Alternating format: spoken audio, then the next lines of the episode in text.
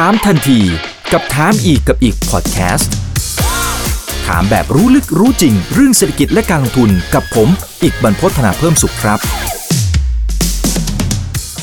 สวัสดีครับ สวัสดีเพื่อนๆนักทุนทุกคนนะครับนี่คือถามทันทีโดยช่องถามอีกกับอีกทุกเรื่องที่นักทุนต้องรู้นะครับ วันนี้หัวข้อที่เรียนเชิญผู้เชี่ยวชาญทั้งสองท่านนะครับมาร่วมพูดคุยกันนะครับ ก็จะเป็นหัวข้อที่เกี่ยวข้องกับหุ้นประกันนะครับ ซึ่งในวันนี้เองนะครับก็ถือว่าเริ่มได้รับความสนใจนะครับจากบรรดานักทุนเนี่ยเพิ่มมากขึ้นอยู่เหมือนกันนะครับวันนี้ก็เลยจะเรียนเชิญทุกทท่านมารับฟังความคิดเห็นดีๆนะครับแล้วก็ความรู้ดีๆ ในเชิงของพื้นฐานนะครับนะส่วนท่านก็ต้องไปทำกันบ้านต่อนะครับวันนี้ได้รับเกียรติจากพี่ทอมมี่นะครับคุณพิเชษเจียรมณีทวีสินนะครับกรรมการผู้จัดการบริษัท Actuarial Business Solution และอดีตนายกสมาคมนักคณิตศาสตร์ประกันภัย 3 สมัยครับ สวัสดีครับพี่ทอมมี่ครับ ครับ สวัสดีครับครับผมและอีกท่านนะครับพี่มี่ครับคุณทิวาชินทาดพงศ์ครับนักทุนหุ้นคุณค่าครับ สวัสดีครับพี่มี่ครับสวัสดีครับสวัสดีสองท่านเลยครับ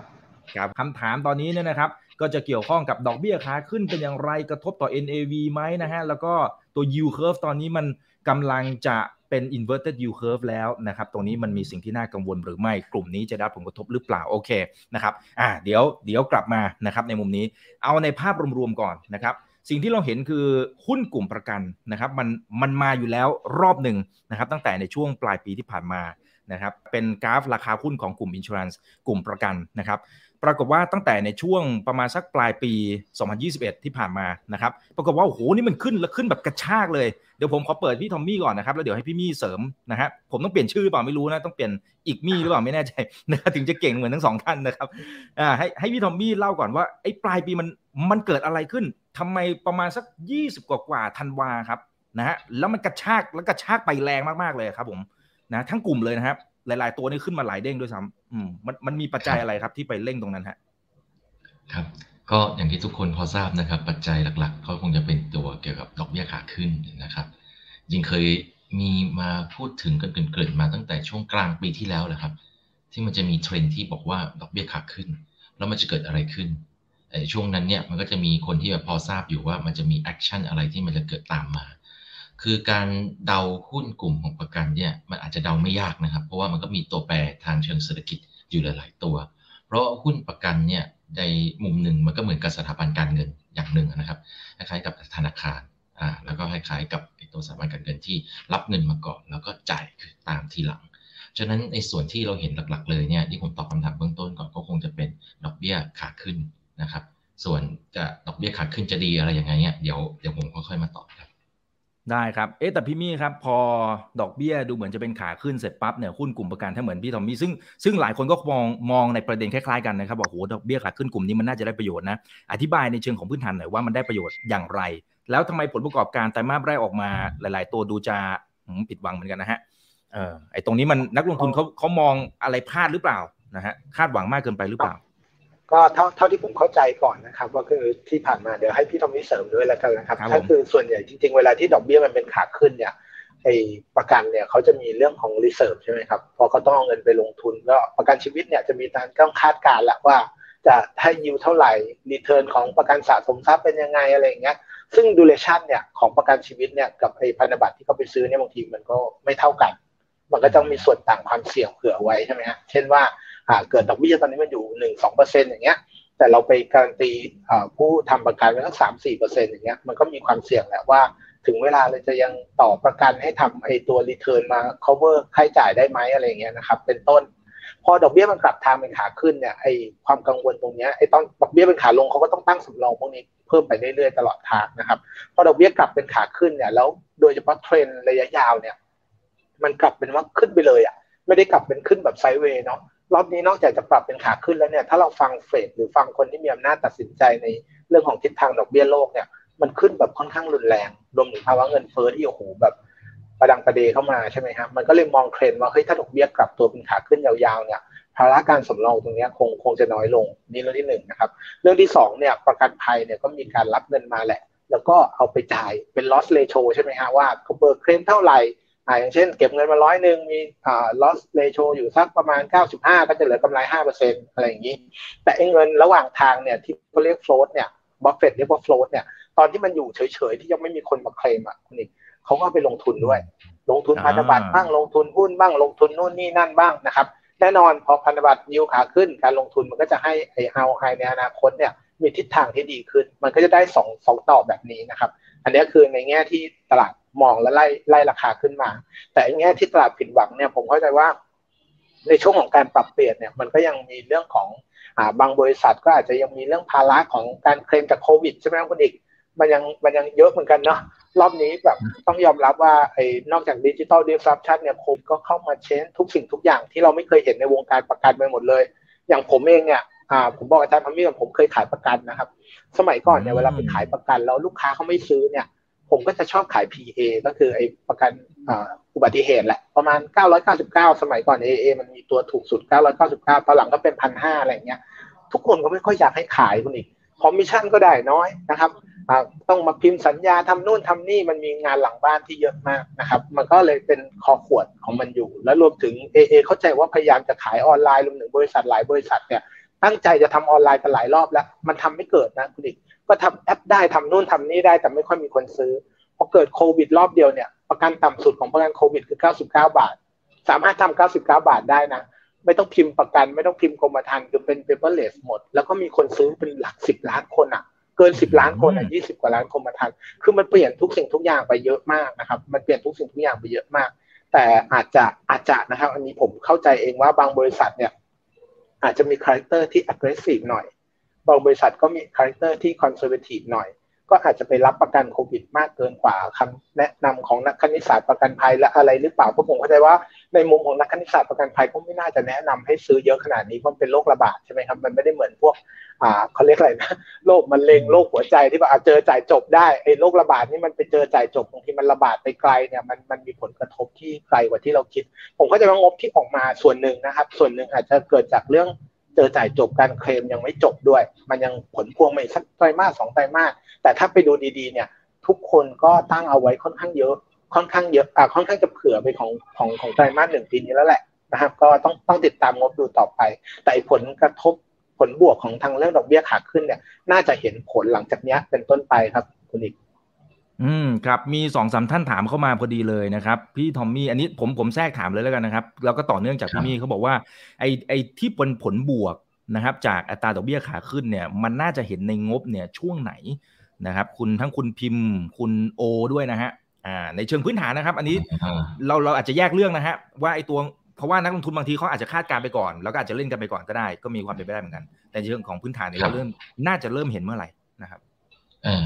อันนี้ผมอยากจะแยกเพิ่มเติมก่อนนะครับ ก่อนที่จะลงลึกไปกับเรื่องของตัวเรื่องดอกเบี้ยนะครับ แล้วเดี๋ยวเราจะพอเห็นภาพว่าตัวดอกเบี้ยเนี่ยมันจะเกิดขึ้นประมาณช่วงเมื่อไหร่นะครับโอเคครับคือหลักๆแล้วเนี่ยผมจะให้เห็น landscape ของกลุ่มธุรกิจประกันก่อนนะครับดีครับมันเริ่มมาจากข้างหน้าสุดเลยก็คือมันแบ่งออกมาว่าขายผ่านทางช่องทางดิจิตอลหรือขายตรง หรือขายผ่านตัวแทน หรือขายผ่านโบรกเกอร์ซึ่งมันก็จะมีตัวของหุ้นบางตัวที่อยู่ในที่เป็นโบรกเกอร์ถูกไหมครับก็อยู่ในนั้นนะครับนั่นคือด้านหน้าสุดเลย ทีนี้พอมันแบ่งออกมาปุ๊บเนี่ยถ้าเป็นทำตัวเหมือนโรงงานหรือที่ผลิตประกันเนี่ยนะครับ ก็จะแบ่งออกมาเป็นประกันชีวิตกับประกันวินาศภัย ซึ่ง 2 ตัวนี้เนี่ยอยู่ภายใต้คนละพรบกันนะครับรายละเอียดดีเทลจะมีความแตกต่างกันอยู่ข้างในเหมือนกันนะครับรายละเอียดเรื่องของภาษีจากการลงทุนก็แตกต่างกันด้วยนะฮะอากรสแตมก็แตกต่างกัน regulator หรือวิธีการ approve product ก็แตกต่างกันนะครับ อย่างถ้าสมมติมีบางตัวเองที่มันจะคล้าย ๆ กันได้ก็คือการขายตัว PA หรือเรียกว่า personal accident คือขายประกันอุบัติเหตุนะครับเนี่ยตรงนี้เนี่ยที่มันเหมือนกันได้ ส่วนถ้าเป็นประกันสุขภาพเองเนี่ยทางฝั่งประกันชีวิตแน่นอน ทุกคนก็เคยซื้ออยู่แล้วใช่ไหมครับว่า มันต้องซื้อสัญญาหลักคือซื้อประกันชีวิตก่อน แล้วค่อยไปแปะด้วยสัญญาเพิ่มเติม ก็คือตัวประกันสุขภาพนะครับส่วนประกันวินาศภัยจะมีความได้เปรียบตรงที่ว่าขาย stand alone ได้เลย ก็คือว่าขายทั้งตัวของประกันสุขภาพได้เลย ไม่ต้องไปซื้อประกันชีวิต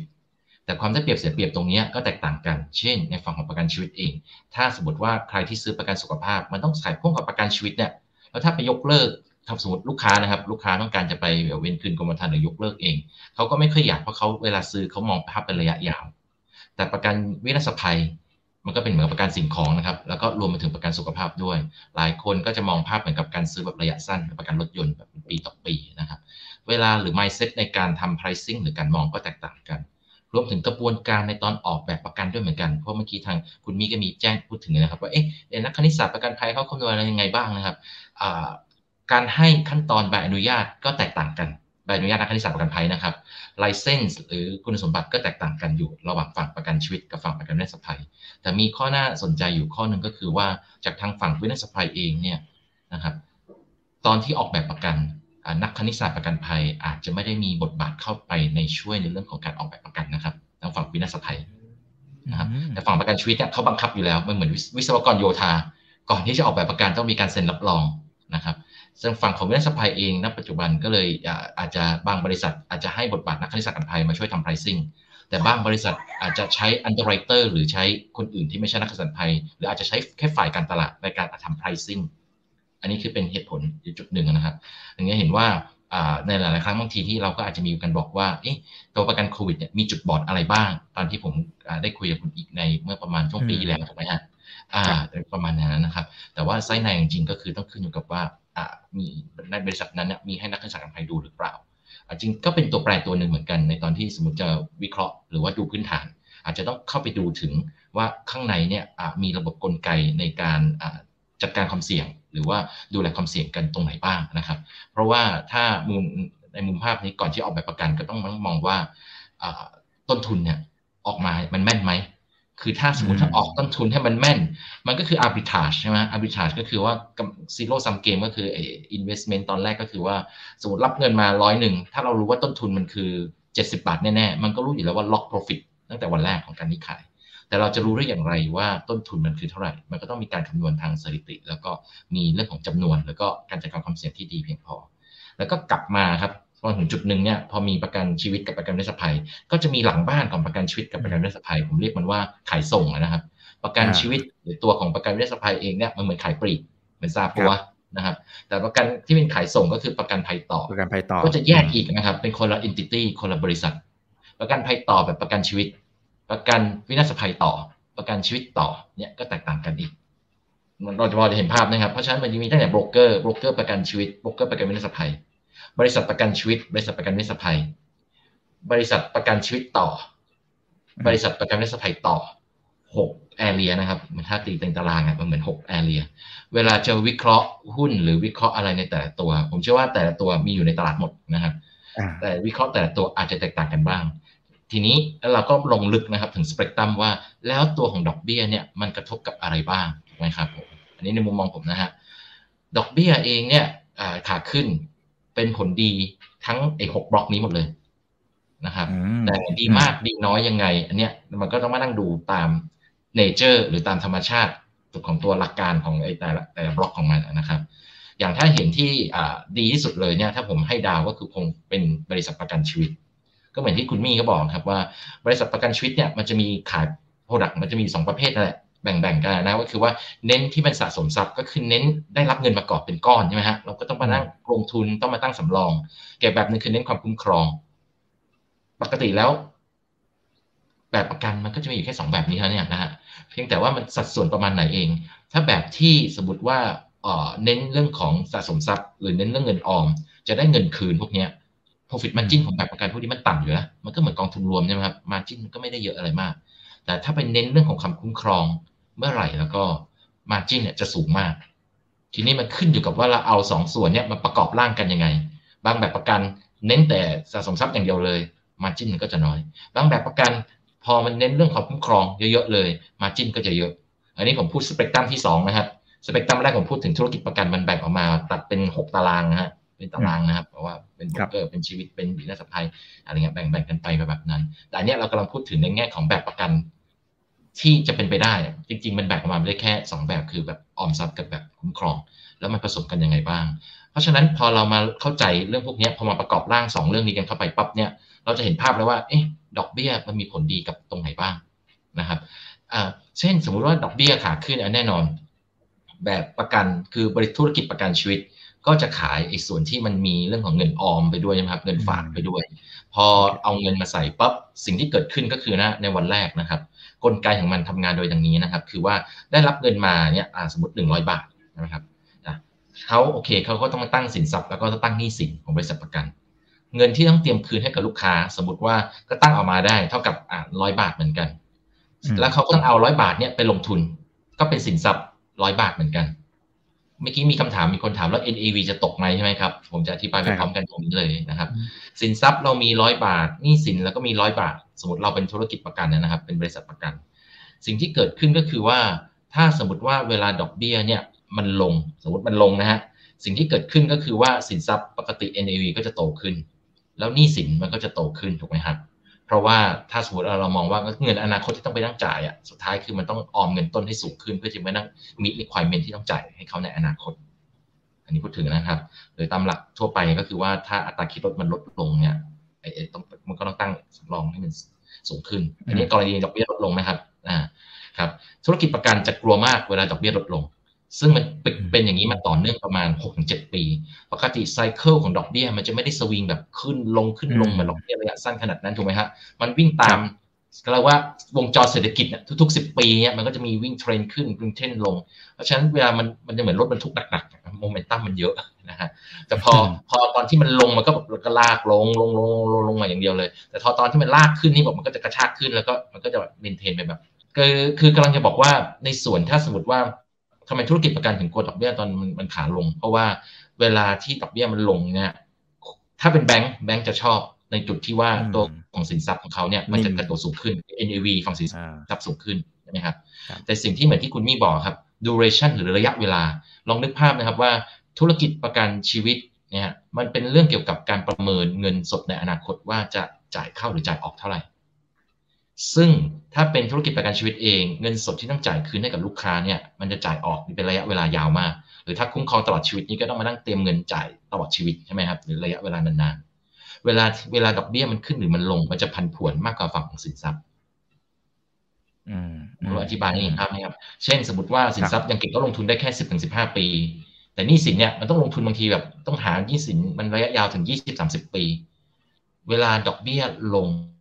ถ้าสมมติว่าดอกเบี้ยขึ้นเมื่อไหร่เนี่ย สมมติว่าความระยะเวลาของสินทรัพย์ที่บริษัทนั้นลงทุนนะครับ มันสั้นกว่านี่สินเป็นเท่าตัว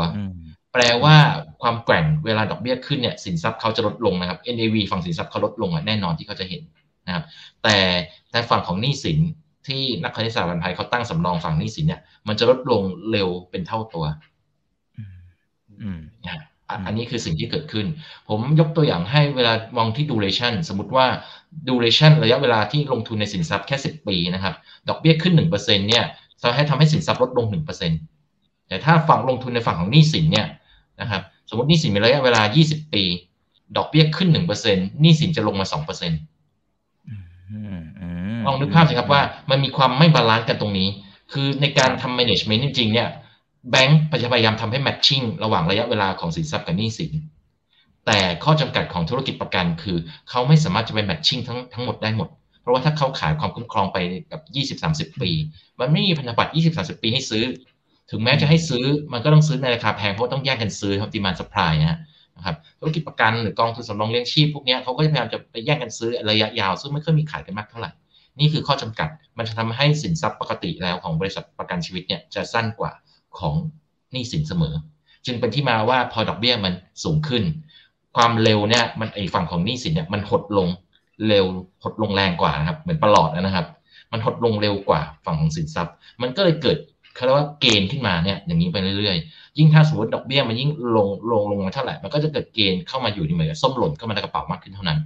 อันนั้นนี่คือวันอันนี้ก็คือสิ่งที่มันจะเกิดขึ้นในในวันหนึ่งนะครับ เพราะฉะนั้นคำถามที่ว่าแล้วดอกเบี้ยตรงนี้จะเกิดผลเมื่อไหร่ ก็ต้องดูเลยที่ระยะยาวของเขาเวลาเขาลงทุนนะฮะในพันธบัตรเนี่ยนะฮะคือซึ่งก็พูดถึงตัวของ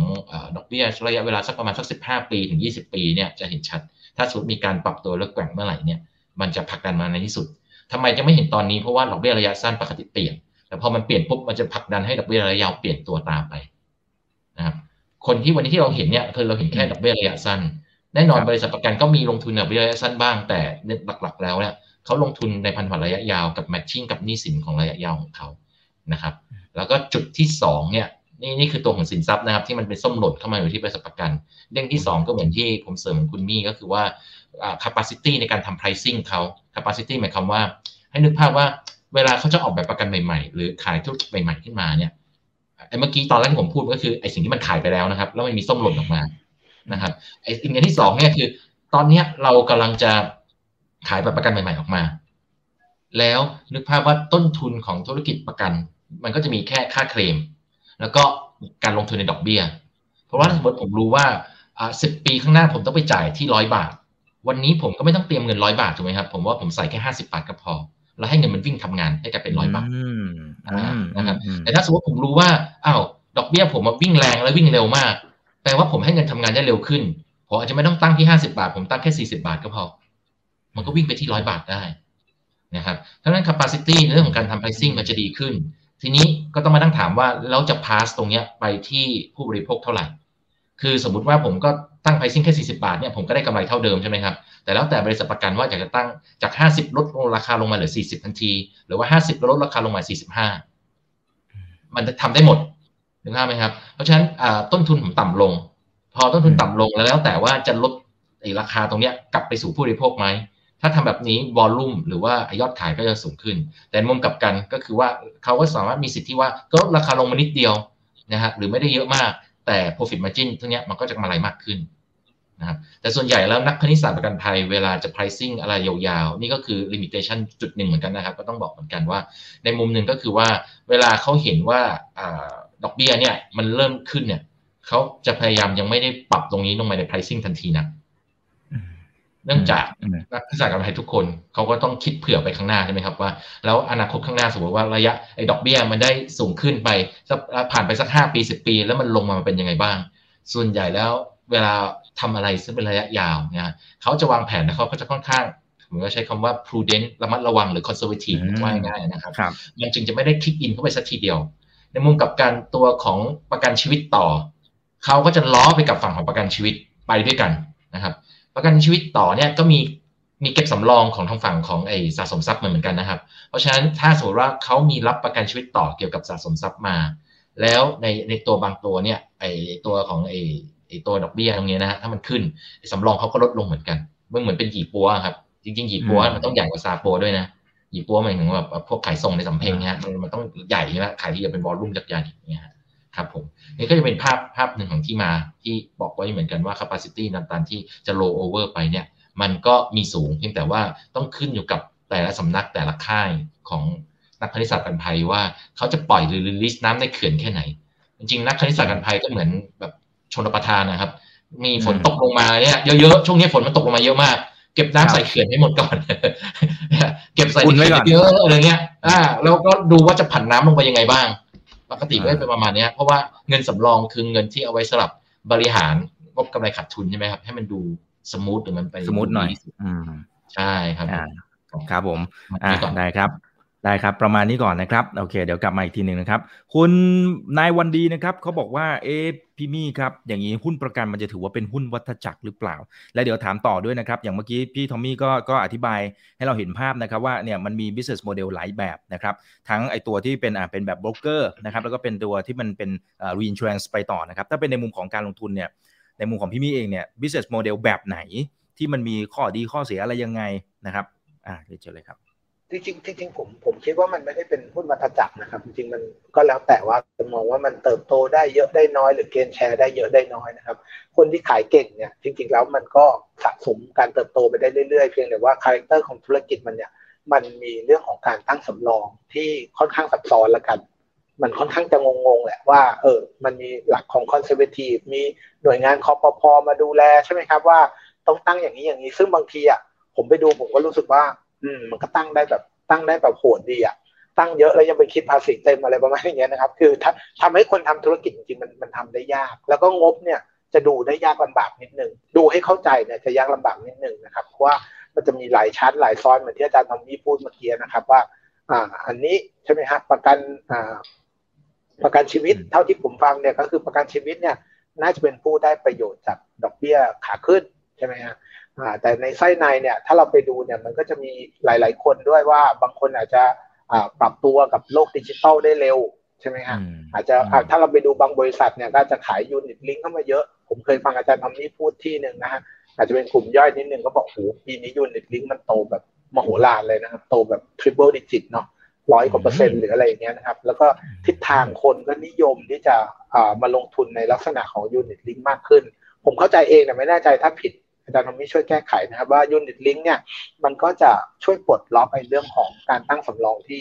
เยอะๆ เพราะ unit link เนี่ยความเสี่ยงมันจะถูกผลักภาระไปให้คนซื้อละคุณเองนึกออกไหมฮะสมัยก่อนสมมติเวลาเราซื้อประกันอย่างเงี้ยเราต้องไปลุ้นเองเราบอกเราจะซื้อกับผมไม่แน่ใจว่าอาจจะผูกกับเซ็ตผูกกับ n a s d a q หรือผูกกับอะไรยังไงก็แล้วแต่เราลง 20 ปีเราก็ไปลุ้นว่าณวัน 20 ปีที่เราจะเอาเงินเรามาเกษียณเนี่ย อ่าไอเงินต้นของเราเนี่ยมันไปลงแล้วมันได้ผลตอบแทนรีเทิร์นยังไง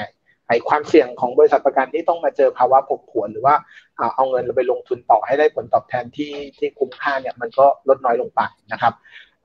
ส่วนประกันภัยต่อเมื่อกี้ฟังแล้วน่าสนใจ จริง ๆ เคยฟังอาจารย์ทอมมี่อยากให้ขยายความตรงนี้นิดนึงว่าเมื่อกี้เรื่อง capacity เนี่ยฟังแล้วเหมือนเหมือนมันจะมีประเด็นเหมือนกันเนาะผมเข้าใจว่ามันจะมีเรื่องของไอ้ CAR ratio ใช่ไหมครับ เพื่อจะกำหนดว่าขั้นต่ำเหมือนจะต้อง คงไว้ที่ร้อยสี่สิบเปอร์เซ็นต์แต่ถ้าเรามีเยอะเนี่ยเราก็ลูกค้าจะทำประกันเยอะเราก็สามารถจะรับได้เยอะ แต่ถ้าเรามีน้อยเราก็จะมี limit ในการหาลูกค้าใหม่ หรืออะไรก็แล้วแต่ได้มากขึ้น คราวนี้ไอ้ส่วนของประกันภัยต่อเนี่ยผมเข้าใจว่าที่ผ่านมาเนี่ยเหมือนเหมือนมันจะได้สิทธิพิเศษบางอย่างว่า อาจจะอาจจะทางภาครัฐนะที่อยากจะให้บริษัทประกันภัยเนี่ยส่งให้กับประกันภัยต่อในประเทศก่อนเพ ราะนั้นเวลาส่งไปเนี่ยมันจะกิน capital น้อยกว่าอะไรอย่างนี้ใช่ไหมครับ อยากให้อาจารย์ทอมมี่เสริมตรงนี้นิดนึงแล้วเข้าใจว่าที่ผ่านมาไอตัวประกันภัยต่อประเทศไทยเนี่ย cap มันค่อนข้างเต็มหรือเปล่าครับ เพราะผมไปดูย้อนหลังเหมือนเหมือนมันก็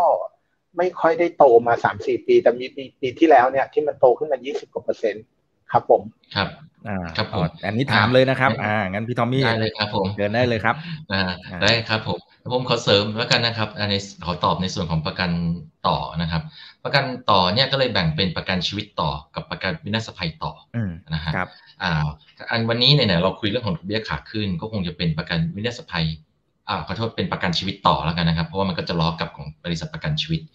ตัวของบริษัทประกันชีวิตต่อเนี่ยก็จะรับ เขาเรียกว่าในส่วนของเบี้ยนะครับ มาจากธุรกิจของประกันชีวิตออกมาอยู่แล้วนะครับ ปกติแล้วเนี่ยถามถึงว่าเวลาที่เราจะต้องมานั่งตั้ง หรือว่า regulator หรือหน่วยหน่วยงานกำกับเนี่ยเขาก็มีวิธีดูแลก็คือว่ามันก็เหมือนแบงค์ที่เวลาเขาจะมานั่งตั้งเขาเรียกว่า solvency ratio หรือความสามารถในการชำระหนี้ได้ให้กับจนให้กับลูกหนี้นะครับผมนะครับหรือให้กับลูกค้านะครับ เพราะฉะนั้นในฝั่งของประกันชีวิตต่อเขาก็ต้องตั้งตรงนี้อยู่เหมือนกันนะครับ อันนี้กลับมาที่ฝั่งบริษัทประกันชีวิตเขาต้องตั้งตรงนี้นะหนึ่งในการที่เขาจะบริหารวิธีการชำระหนี้ได้ในอนาคตหรือบริหารความเสี่ยงก็คือต้องไปซื้อประกันชีวิตต่อเท่านั้น จะซื้อในไทยจะซื้อในต่างประเทศก็ได้ แต่การที่พูดถึงนะครับผมมันก็เหมือนเหมือนก็เหมือนเขื่อนนะครับเขื่อนหลายชั้นเนี่ยนะครับหรือแม่น้ำเจ้าพระยากว่าจะมาลงมาก็มีปิงวังยมนาอะไรเงี้ยก็ลงมาทีหนึ่งเนี่ยมันก็เป็นสายสายสายลงมา ทีนี้บริษัทประกันชีวิตพอได้รับเงินมาเป็นก้อน สมมุติว่ามีคนซื้อทุนประกันสักหนึ่งร้อยล้านบาทเนี่ยทราบไหมครับว่าปกติแล้วเขารับได้สูงสุดยังเก่งก็สี่ล้านนะครับ อีกเก้าสิบหกล้านเนี่ยเขาต้องไปช้อปปิ้งซื้อประกันกับคนอื่นอีกทีหนึ่งแต่เวลาซื้อไปเนี่ยเขาไม่ได้ซื้อแบบเป็นรายย่อยไงเขาไปซื้อแบบเรียกบริษัทประกันชีวิตต่อมาbidding เลยมาประมูลกันเลย ในไทยก็มีอยู่เจ้าหนึ่งในต่างประเทศมีอีกสี่ห้าเจ้าเนี่ยครับมา bidding กันเลยนะครับไอ้ฝั่งนั้นมันก็อารมณ์เหมือนกับประกันชีวิตต่อเนี่ยก็ลงเหมือนโอเปก ก็คือก็คือว่ามีก็มีอยู่แค่ห้าเจ้า บางครั้งก็คุยราคากันมาเรียบร้อยแล้วแล้วก็เสริมเป็นแพ็กเกจก็มีเนี่ยนะครับ มันก็มีครับ ยื้อไปยื้อกันมาแบบเนี้ยนึกภาพไหมครับเหมือนราคาน้ำมันน่ะนะมันมีก็อยู่แค่ห้าเจ้าห้าเจ้าหกเจ้านะครับไอ้ในฝั่งของบริษัทประกันชีวิตเอง ก็จำเป็นจะต้องมีคนไปเจรจาต่อรอง เพื่อซื้อประกันชีวิตต่อมา นี่เป็นหลักการในบริหารความเสี่ยงนะครับ จะออกแบบประกันได้หนึ่งในเช็คลิสต์เลยที่ต้องมีคือว่าคุณพิจารณาเรื่องประกันภัย ต่อไปหรือยัง ตัวประกันชีวิตต่อเนี่ย ไม่งั้นเขาไม่ให้ approve นะครับ เพราะคุณรับคุณรับมาเกินตัว เวลาเจอเคสมาเคสเดียวแล้ว บริษัทล้มละลายไปตุ้มแล้วบอกว่า มันเป็นอะไรที่มันเกิดขึ้นโดยที่ไม่ทันได้คาดคิดอะไรเงี้ย มันเป็นเรื่องที่เกิดขึ้นนานๆทีแบบตอบแบบนี้ไม่ได้ไงฮะใช่ไหมฮะถ้าฝั่งของบริษัทประกันชีวิตนะมันจะต้องแบบ มันต้องมีการคิดไว้ล่วงหน้าว่า มันต้องมีประกันชีวิตต่อยังไงบ้างส่งออกไป เพื่อที่จะไม่ล้มเด็ดขาด มันเหมือนมันล็อกเอาไว้อะว่าง่ายมันต้องคิดตั้งแต่ต้นทางถึงปลายทางว่ามันอับริทาชมาเรียบร้อยแล้ว นี่นี่คือหน้าที่ของนักคณิตศาสตร์ประกันภัยนะฮะมันต้องอับริทาชก็คือว่ามันมันล็อกมาทุกอย่างแล้วแล้วล็อก profit มาเรียบร้อยตั้งแต่วันแรกให้ได้ เพราะฉะนั้นเขาต้องเป็นคนเลงและคนที่ต้องไปช้อปปิ้งซื้อก็คือนักคณิตศาสตร์ประกันภัยนี่แหละหนึ่งในหน้าที่ในบริษัทประกันชีวิตนะครับ ก็จะมีแผนกหนึ่งเลยแผนกที่ไปช้อปปิ้งประกันภัยต่อนะครับ และก็เลยเป็นที่มาเหมือนกันที่ว่าปกติแล้วถ้าเราไปซื้อไอ้ตัวของประกันชีวิตต่อ ตัวของบริษัทประกันชีวิตเองก็จะทำหน้าที่เป็นเจ้าหนี้ถูกไหมครับ เวลาที่ต้องเคลมเขาราะว่าเป็นลูกค้าของบริษัทประกันชีวิตต่อพอบริษัทประกันชีวิตเป็นเจ้าหนี้ว่าง่ายเวลาเวลาเขาต้องการไปเคลมอะมันก็ต้องได้เคลมมาเต็มร้อยใช่ไหมครับ คือเราจะปฏิเสธไม่ได้นะสมมติผมเป็นบริษัทประกันชีวิต แล้วผมต้องจ่ายเคลมให้ลูกค้า ปรากฏว่าเคลมลูกค้าที่ผมต้องจ่ายไปเนี่ยผมไปเคลมกับบริษัทประกันชีวิตต่อไม่ได้เงี้ยแต่ผมก็ต้องรับผิดชอบให้ลูกค้าอยู่ดีนะอ๋อครับเออหรือบริษัทประกันชีวิตต่อเนี่ยล้มละลายไป ผมเอาตัวนี้เป็นข้ออ้างไม่ได้นะว่าเออเพราะบริษัทประกันชีวิตต่อมันล้มละลายไปเพราะฉะนั้นผมจ่ายแค่สี่ล้านเก้าสิบหกล้านไม่ได้ ไม่ได้นะลูกค้าซื้อประกันชีวิตร้อยล้านก็ต้องจ่ายร้อยล้านให้เขาได้เวลาเขาตายอ่าเพราะฉะนั้นในมุมหนึ่งก็คือในส่วนของบริษัทประกันชีวิตเอง ก็จำเป็นจะต้องเห็นว่าบริษัทประกันชีวิตต่อเนี่ย มันมั่นคงนะครับ มันจึงมีกฎเกณฑ์เนี่ยที่บอกว่ามันจะเรียกว่ากฎเกณฑ์ในการถือเงินสำรองเพิ่มเติมก็เรียกว่าเงินดำรงกองทุนความเสี่ยงขั้นต่ำหรือว่า risk charge นะครับ ว่าว่าง่ายคือ credit risk ว่าง่ายนะครับเหมือนที่แบงค์เขาต้องปล่อยเครดิตใช่ไหมฮะเนี่ยมันก็เหมือนกับบริษัทประกันชีวิตก็จะต้องให้เครดิตบริษัทไอตัวของประกันชีวิตต่อ แต่ในตัวของกฎหมายเองเนี่ยเขาก็มีบอกไว้อยู่เหมือนกันว่า ถ้าซื้อประกันชีวิตต่อในไทย คุณตั้งไอ้เครดิตลิกเนี่ยเครดิตลิกตรงนี้เลยนะครับสำรองตัวนี้น้อยนิดเดียว แต่ถ้าคุณซื้อในต่างชาติเนี่ย คุณต้องตั้งสูงมันจะมีความได้มันจะมีความได้เปรียบของอธุรกิจประกันชีวิตต่อในประเทศไทยอยู่ในจุดนี้นะครับ ซึ่งทุกประเทศก็ทำแบบนี้หมด เหตุผลลึกๆที่มาว่าทำไมเขาถึงว่าเฟเวอร์คนในประเทศ ก็เป็นที่มาครับว่าอ้าวถ้าสมมติว่าอยู่ดีบริษัทประกันชีวิตต่อในต่างประเทศล้มละลายไปรัฐบาลไทยไปเอาคืนมาได้ไหมอ๋อไลบียากแต่ถ้าบริษัทไลบียากใช่ครับเงินมันอยู่นอกประเทศมันดึงมาไม่ได้ แล้วมันเป็นเงินของใครมันเป็นเงินของผู้ถือกรมธรรม์แบบเป็นล้านล้านคนใช่ไหมฮะอ่า เงินอยู่ในธุรกิจแบบสามล้านล้านบาทอย่างเงี้ยมันหายไปไหนสามล้านล้านบาทนี่ก็เท่ากับแบงค์เนี่ยไหมครับอ่าแบงค์อยู่แบงค์แบงค์หนึ่งเลยนะแบงค์ขนาดกลางสองแบงค์หรือแบงค์ขนาดใหญ่สักแบงค์กว่า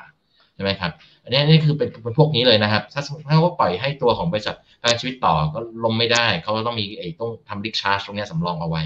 ก็เลยเป็นที่มาที่เขาบอกว่า เพราะฉะนั้นในโลเคอลหรือว่าในประเทศเองอะที่มีประกันชีวิตต่อเนี่ย มันยังไงมันก็เรียกว่า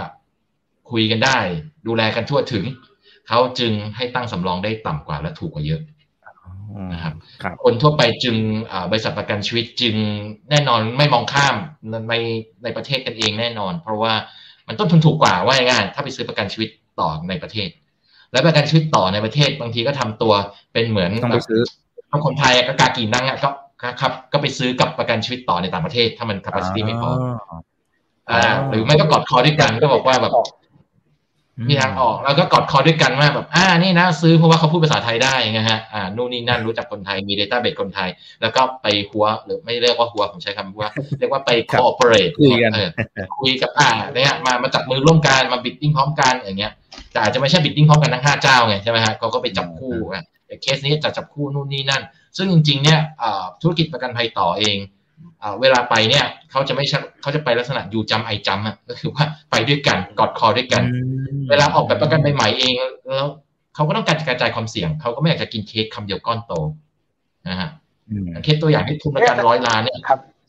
ส่ง 96 ล้านไปเนี่ย บริษัทธุรกิจประกันภัยต่อเขาก็อาจจะไม่อยากจะรับบริษัทเดียวที่ 96 ล้านเขาก็ไปหาเพื่อนมา เอาไหมเอาด้วยกันไหมก็เป็นตัวหนึ่งกระจายความเสี่ยงด้วยเอาคุณคิดเลทเท่านี้ฉันก็ควรจะคิดเท่านี้ตามพราะเดี๋ยวถ้าท่านคิดถูกกว่าแสดงว่า something wrong ใช่ไหมฉันเดาน่าจะเดาผิดเนี่ยมันก็ต้องมีคนมาช่วยกันเดาด้วยกันนะครับเป็นที่มาของเขาที่เรา ถามถามถามถามเพิ่มเติมกำลังสนุกแล้วอาจารย์เอาเลยครับพี่มี่เอาเลยครับ เนี่ยฟังฟังแล้วยิ่งฟังก็ก็ยิ่งยิ่งสนุกนะครับไอการที่ประกันภัยต่อบ้านเราเนี่ยมันจะได้เปรียบกว่านิดหน่อยด้วยไหมว่าเทอมของการจ่ายเป็นบาท แต่ถ้าเกิดคุณไปประกันภัยต่อต่างประเทศ มันจะเป็นดอลลาร์แล้วมันจะมีความเสี่ยงเรื่องค่าเงินอะไรอย่างนี้ด้วยไหมครับอันนี้คำถามที่หนึ่งนะครับคำถามคำถามที่สองนี่งงนิดหน่อยว่า เอ๊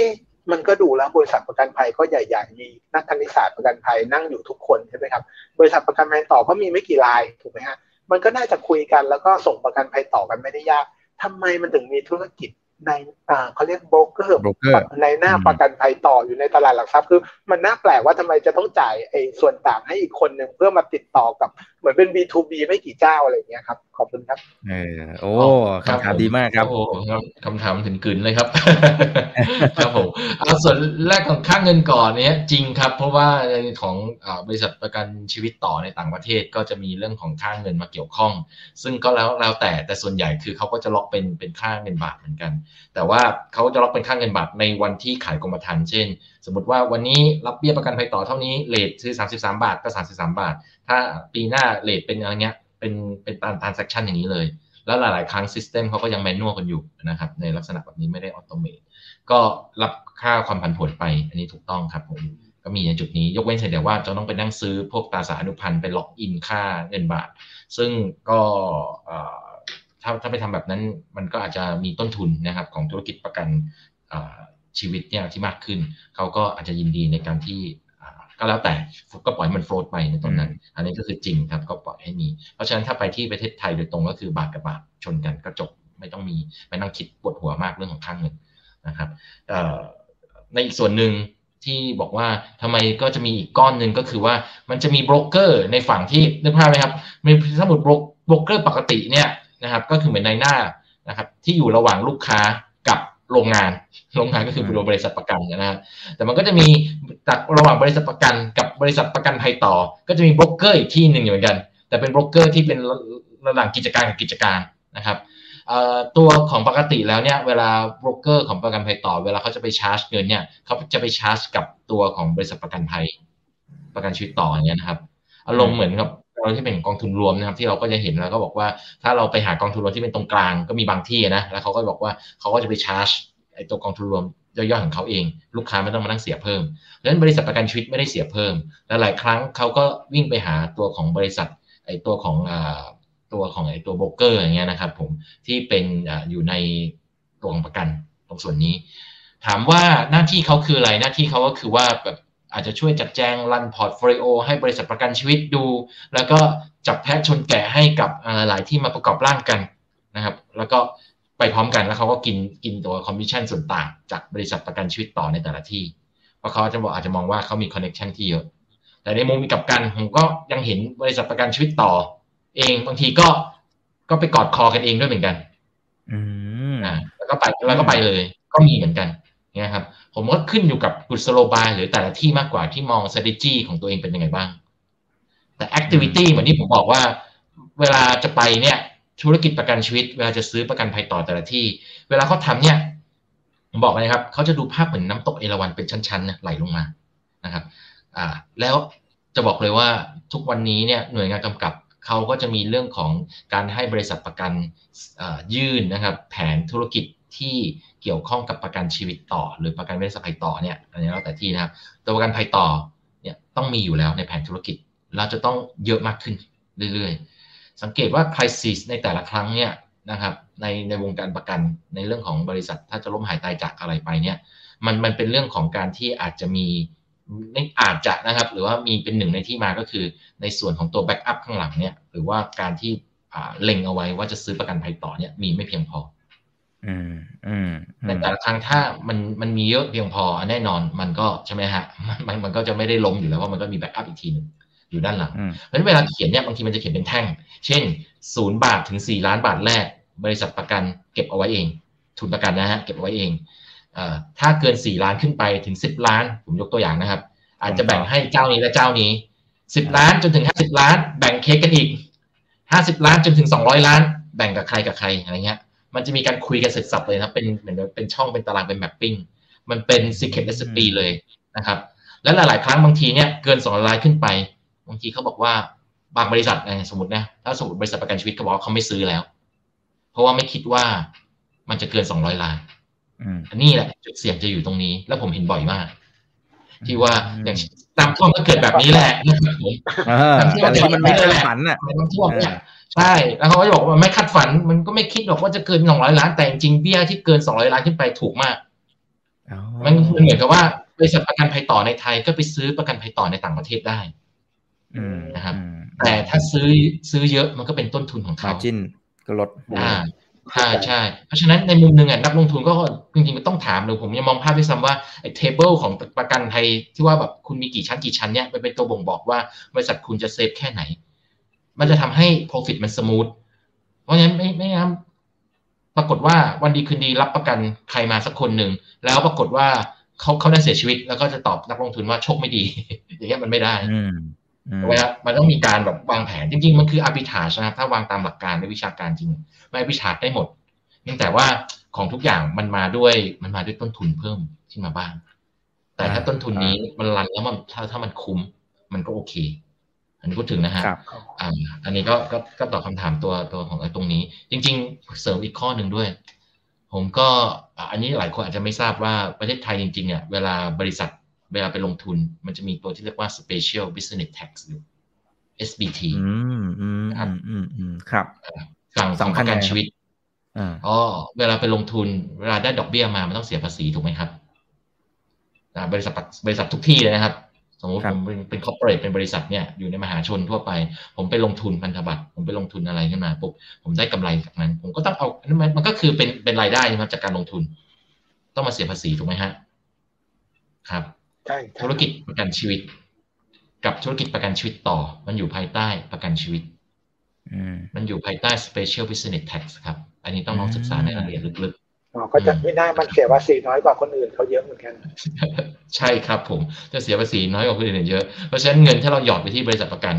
อันนี้ผมพูดถึงในระดับหลักการนะครับนะครับ กับลงลงกับไม่ใช่ธุรกิจประกัน แล้วถ้ามันได้กำไรออกมาจากการลงทุนออกมาพร้อมกันทั้งคู่ ไอ้ไอ้ตรงนี้เนี่ย after tax เนี่ยมันของบริษัทประกันเนี่ยมันมันได้เยอะกว่าอันนี้มุมหนึ่งนะเพราะว่าเขาจะได้เน้นให้เบี้ยก็ถูกลงได้ด้วยไง แต่ก็ต้องขึ้นอยู่กับว่าเขาไป pricing เบี้ยยังไงใช่ไหมฮะ แต่แน่นอนความได้เปรียบเรื่องการลงทุนมันจะมีอยู่ตรงนี้ระดับหนึ่งนะครับผม แล้วธุรกิจประกันชีวิตชีวิตต่อนะครับเนี่ยก็จะได้ตรงนี้ไปด้วยเหมือนกัน เพราะว่าเข้าขายอยู่ในวงประกันชีวิตอ่าฉะนั้นเอ่อ ใช่เป็นตัวเดียวกัน แล้วปรากฏว่าเวลาเราไปดูเนี่ยในงบ มันจะมีเป็นคำว่า underwriting margin ก็คือกำไรจากความคุ้มครอง อีกตัวหนึ่งก็เรียกว่าเป็น investment margin คือกำไรจากการลงทุนนะครับสัดส่วนทุกนี้ให้ลองไปดูดีๆ ปรากฏว่าธุรกิจประกันชีวิตต่อ สัดส่วนจากการลงทุนนี่แบบบางทีครึ่งๆเลยนะนะครับแปลว่าถ้าสมมติว่าดอกเบี้ยมันขึ้นมันหนึ่งเปอร์เซ็นต์อะมันจะเกิดอะไรขึ้นลองนึกดูครับ สมัยก่อนลงทุนได้สมมติว่าเฉลี่ยแค่สองจุดห้าเปอร์เซ็นต์ เปลี่ยนเป็นเฉลี่ยเป็นสามจุดห้าเปอร์เซ็นต์ก็โตขึ้นสี่ห้าสิบเปอร์เซ็นต์โตขึ้นกี่เปอร์เซ็นต์อ่าอันนี้มันมีสิทธิ์อย่างนี้นะครับอ่าอ่ามุมหนึ่งอีกมุมหนึ่งก็คือว่า ปกติแล้วธุรกิจประกันชีวิตก็จะลงทุนในระยะยาวถูกไหมครับเพราะมัน lock in กับตัวของพันธบัตรระยะยาวนะครับ แต่ฝั่งของประกันชีวิตต่อมัน switching ได้จะเอาสั้นก็ได้เอายาวก็ได้มันมีความคล่องตัวตรงนี้ด้วย อ๋อก็ก็มีโอกาสที่จะได้ผลตอบแทนที่สูงขึ้นอีก แล้วแต่ใช่คือคือผมก็ไม่รู้ว่าเกิดอะไรขึ้นบ้างในอดีต แต่ถ้าผมเห็นเล็งเห็นว่าดอกเบี้ยมันควรจะต้องสูงขึ้นใช่ไหมครับผมจะหลบภัยแล้วนะครับมาเก็บระยะสั้นก่อน แล้วผมก็รอระยะสั้นมันดีดตัวขึ้นก่อนนะครับ แล้วพอผมรู้ปุ๊บผมก็ไปสวิตช์เป็นระยะยาวต่อทีนึงเนี่ยมันล็อกอินมันวิ่งมันวิ่งไปวิ่งมาได้นี่คือความคล่องตัวของเขานะครับ อันนี้นี่คือจะเป็นจุดหนึ่ง คือพอมันมันเข้าไปดูลึกๆ มันจะมีดีเทลอะไรบางอย่างที่มันมันแตกต่างกัน แต่เหมือนที่ผมบอกต้องตีตารางหกตารางแรกให้ได้ก่อน จริง ๆ มีอีกสองตารางด้วยเนาะที่เป็นตารางของโบรกเกอร์นะครับโบรกเกอร์ของประกันภัยต่อเนี่ยมันกลายเป็นแปดอยู่ระหว่างทางครับอยู่ระหว่างทางอย่างนี้เขาผมผมเข้าใจถูกนะพี่ตเชิญเลยครับเออก็ก็คือจริง ๆ แล้วเนี่ยไอ้ประกันภัยชีวิตเนี่ยที่วันนี้เราเน้นเรื่องชีวิตเนี่ยก็คือคล้ายๆกับไอ้ตัวสะสมทรัพย์กับตัวคุ้มครองเนี่ยสะสมทรัพย์จะมีเอฟเฟกต่อดอกเบี้ยขาขึ้นมากกว่าถูกไหมฮะ ใช่ครับถูกครับแต่ตรงนี้มันมีสัดส่วนไหมครับพี่ทอมมี่ว่าประกันชีวิตบ้านเราเนี่ยมันมีสะสมทรัพย์เป็นก้อน ผมเข้าใจว่ามันน่าจะเยอะกว่าตัวคุ้มครองแหละ มันมีสัดส่วนไหมเป็นแปดสิบยี่สิบหรือว่าแต่ละบริษัทไม่เท่ากันครับ โอ้มันมันแบ่งได้ทุกแบบเลยนะครับ เพราะว่าถ้าสมมติว่าเป็นสัดส่วนแบบที่แบบเก้าเก้าเปอร์เซ็นต์แล้วคุ้มครองหนึ่งเปอร์เซ็นต์ส่วนใหญ่ก็คือชำระเบี้ยครั้งเดียวคุ้มครองสิบปีแบบที่ชอบซื้อกันนะครับ พวกนี้ profit margin ต่ำมากนะครับ คอมมิชชั่นก็ต่ำมากด้วยเช่นกัน แต่ถ้าสมมติเป็นแบบที่คุ้มครองแบบล้วนๆเลย ก็จะเป็นเรื่องของการที่เป็นประกันสุขภาพเลย ประกัน PA เลยนะครับ ตัวประกันอุบัติเหตุเนี่ยอันนี้คุ้มครองร้อยเปอร์เซ็นต์หลายๆชิ้นเนี่ยบางที profit margin สูง โดยเฉพาะเรื่องของประกันโรคร้ายแรงคนก็ใช่ไหมฮะเขาก็ซื้อจริง ๆ ประกันโรคร้ายแรงเป็นเป็นประกันที่เป็นหลักประกันจริงๆเลยนะครับ คือหลักประกันจริง ๆ เลย คือซื้ออะไรที่มันมันคนมันเข้าไม่ถึง แต่มันมีเทรนด์เมกะเทรนด์จุดหนึ่งในประเทศไทยก็คือว่า medical inflation หรือว่าเงินเฟ้อตรงนี้ของค่ารักษาพยาบาลมันแพงขึ้นเรื่อยๆเปอร์เซ็นต์ต่อปีนะครับมันจะไปแพงขึ้นไปถึงจุดหนึ่งที่บอกว่าถ้าไม่ซื้อประกันเนี่ยโอ้โหเข้าโรงพยาบาลยากเลยไม่ไหวละหลายคนจะเจอ moment of truth รงนี้เยอะ นึกถึงอเมริกาสิครับทำไมทุกคนต้องซื้อประกันกันหมดทำไมญี่ปุ่นทุกคนต้องซื้อประกันกันหมด เพราะค่าของชีพเขาถึง สมมติว่ารายได้จากการจากการที่เราเรา ประกอบกิจการหรือจากเงินเดือนที่เราได้มาแต่ละเดือนเนี่ยมีเท่านั้นเท่านี้ แต่ถ้าเข้าหาหมอทีเดียวเงินเดือนสามเดือนหายไปเลยอะไรอย่างเงี้ยเนี่ยประกันมันก็เลยจะต้องวิ่งเข้ามามีส่วนเกี่ยวข้องละนะครับ ประเทศไทยสมัยก่อนจะอยู่ในเรื่องของสังคมอุปถัมภ์สมมติว่าแบบใครป่วยใครไม่สบายขึ้นมาอ่าเรียกรายเงินมาอะไรเงี้ยฮะก็มีล่าหลังๆก็คือว่าไอ้ค่ารักษาพยาบาลก็แพงขึ้นเรื่อยๆสูงขึ้นเรื่อยๆอีกมุมหนึ่งคือสังคมเป็นสังคมเดี่ยวมากขึ้นเรื่อยๆแถมต้องเอาตัวรอดกันเองด้วยเพราะว่า ประชากรผู้สูงอายุก็สูงขึ้นนะฮะเทรนด์เทรนด์พวกนี้มันมาในเรื่องของของไอตัวกฎพวกนี้มานะครับครับครับอย่างอันนี้อันนี้มันเป็นตัวเบี้ยนะครับของทั้งสองฝั่งแหละนะครับทั้งตัว life กับ non-life นะครับก็ท่านดูจากภาพยาวๆจริงๆก็แนวโน้มมันก็ยังไปไปเรื่อยๆ อาจจะมีบางปีที่มัน drop ลงมาเล็กน้อยนะครับแต่ว่าถ้ามองภาพยาวๆเนี่ยมันมันดูจะเป็นทิศทางขาขึ้นนะครับทีนี้อย่างเมื่อกี้พี่ทอมมี่พูดผมว่าเป็นเป็นประเด็นที่น่าสนใจมากๆนะครับที่ที่บอกว่าอะพอมันถึงจุดหนึ่งอะมัน มันไม่ซื้อประกันมันไม่ไหวเหมือนกัน แต่ว่ามันจะมีหลักเกณฑ์ในการที่จะมันจะดูยังไงครับว่าว่ามันขึ้นไปถึงประมาณไหนนะครับ หรือมันจะมีหลักเกณฑ์ในการคิดยังไงว่าอะเทียบกับ GDP มันต้องเปรียบเทียบกับประเทศนั้นประเทศนี้มันมันพอจะเทียบเคียงยังไงให้เห็นว่า room to grow ของของไอ้ก้อนตรงนี้มันมันมีโอกาสที่ไปได้สักแค่ไหน ที่มันจะเหมาะกับบริบทของคนไทยประเทศไทยด้วยครับ มันอาจจะมันอาจจะตอบเป๊ะๆยากนะครับ แต่ว่าหลักหลักคิดมันเป็นยังไงฮะ จริงๆมันมีอยู่สามมุมนะครับ ที่คนเขาชอบเอามาคิดเนี่ย ก็คือว่าดูเรื่องจำนวนกรมธรรม์ตัวที่สองดูจำนวนเบี้ย ตัวที่สามเนี่ย คนชอบลืมคือดูที่จำนวนทุนประกัน มีสามมิตินะครับจำนวนจำนวนกรมธรรม์เอง มันก็ตอบโจทย์ไม่ไม่หมดจำนวนเบี้ยเองก็ตอบโจทย์ไม่ได้ ถ้าอยากได้เบี้ยสูงๆผมก็แค่ขายชำระเบี้ยครั้งเดียวคุ้มครองสิบปี ผมยังเคยเจอนะครับบางทีชำระเบี้ยครั้งเดียวคุ้มครองสามปี ยังมีเคยเจออยู่ครั้งหนึ่งอะชำระเบี้ยครั้งเดียวคุ้มครองเก้าเดือน แปลว่าปีหนึ่งจะรับเบี้ยแบบนี้มาสองรอบเบี้ยมันก็ไม่โตเอาโตเอาหรอครับ ถูกไหมฮะ อันนี้คือวิธีมองภาพนะครับว่าในการที่เอาเบี้ยมาเป็นตัวยอดขายอย่างเดียวบางทีอาจจะไม่ได้ตอบทุกอย่างหมดนะครับดูที่ทุนประกันมันก็ได้เหมือนกันนะฮะเวลาปกติที่มองเนี่ยหลาย ๆ ที่คือเขาก็จะดู density ของตัวตัวเบี้ยนะครับ ว่าเป็นเท่าไหร่ของประชากร เรียกว่าของ GDP ก็ได้เนี่ยก็เป็นตัวหนึ่งนะครับที่ผมบอกไว้ อีกตัวหนึ่งก็บอกจำนวนกรมธรรม์ว่า penetration rate เป็นเท่าไหร่ มันก็เป็นชื่อทางเทคนิคนะครับ แต่ตัวหนึ่งจริง ๆ ไม่ค่อยเห็นเขาใช้กัน แต่ผมมองว่ามันมีสำคัญก็คือเรื่องของตัวของทุนประกัน และถ้าเป็นผมนะ ถ้าผมว่าวิเคราะห์เหมือนที่คุณมี่ถามว่าแล้วผมจะวิเคราะห์แบบไหนดีในแต่ละบอว่าเขาขายสัดส่วนมากสัดส่วนน้อย ผมจะเอาทุนประกันชีวิตของแต่ละบริษัทฐานด้วยเบี้ยครับจากมหาลัยแล้วดูที่ว่าทุนต่อเบี้ยเนี่ยบริษัทเนี้ย มันเยอะน้อยแค่ไหน บริษัทที่ทุนต่อเบี้ยที่สูง แปลว่า profit margin เขาควรจะต้องสูง บริษัทที่ทุนต่อเบี้ยต่ำแปลว่า profit margin เขาเนี่ยจะจะไม่น่าจะสูงมาก และจะพันผลกับอัตราดอกเบี้ยด้วยมันต้องมีการมุมมองนะครับว่าว่าตรงไหนบ้าง แต่ในระยะตอนนี้เนี่ยถ้าดอกเบี้ยมันขาขึ้นเนี่ยมันก็ได้ ทีนี้ก็ต้องแยกอีกด้วยนะครับว่าแบ่งออกมาเป็นตัวที่เป็น unit link กับตัวแบบดั้งเดิม ดั้งเดิมก็คือที่เหมือนก็ต้องตั้งสำรองมาที่ผมพูดแล้วนะครับ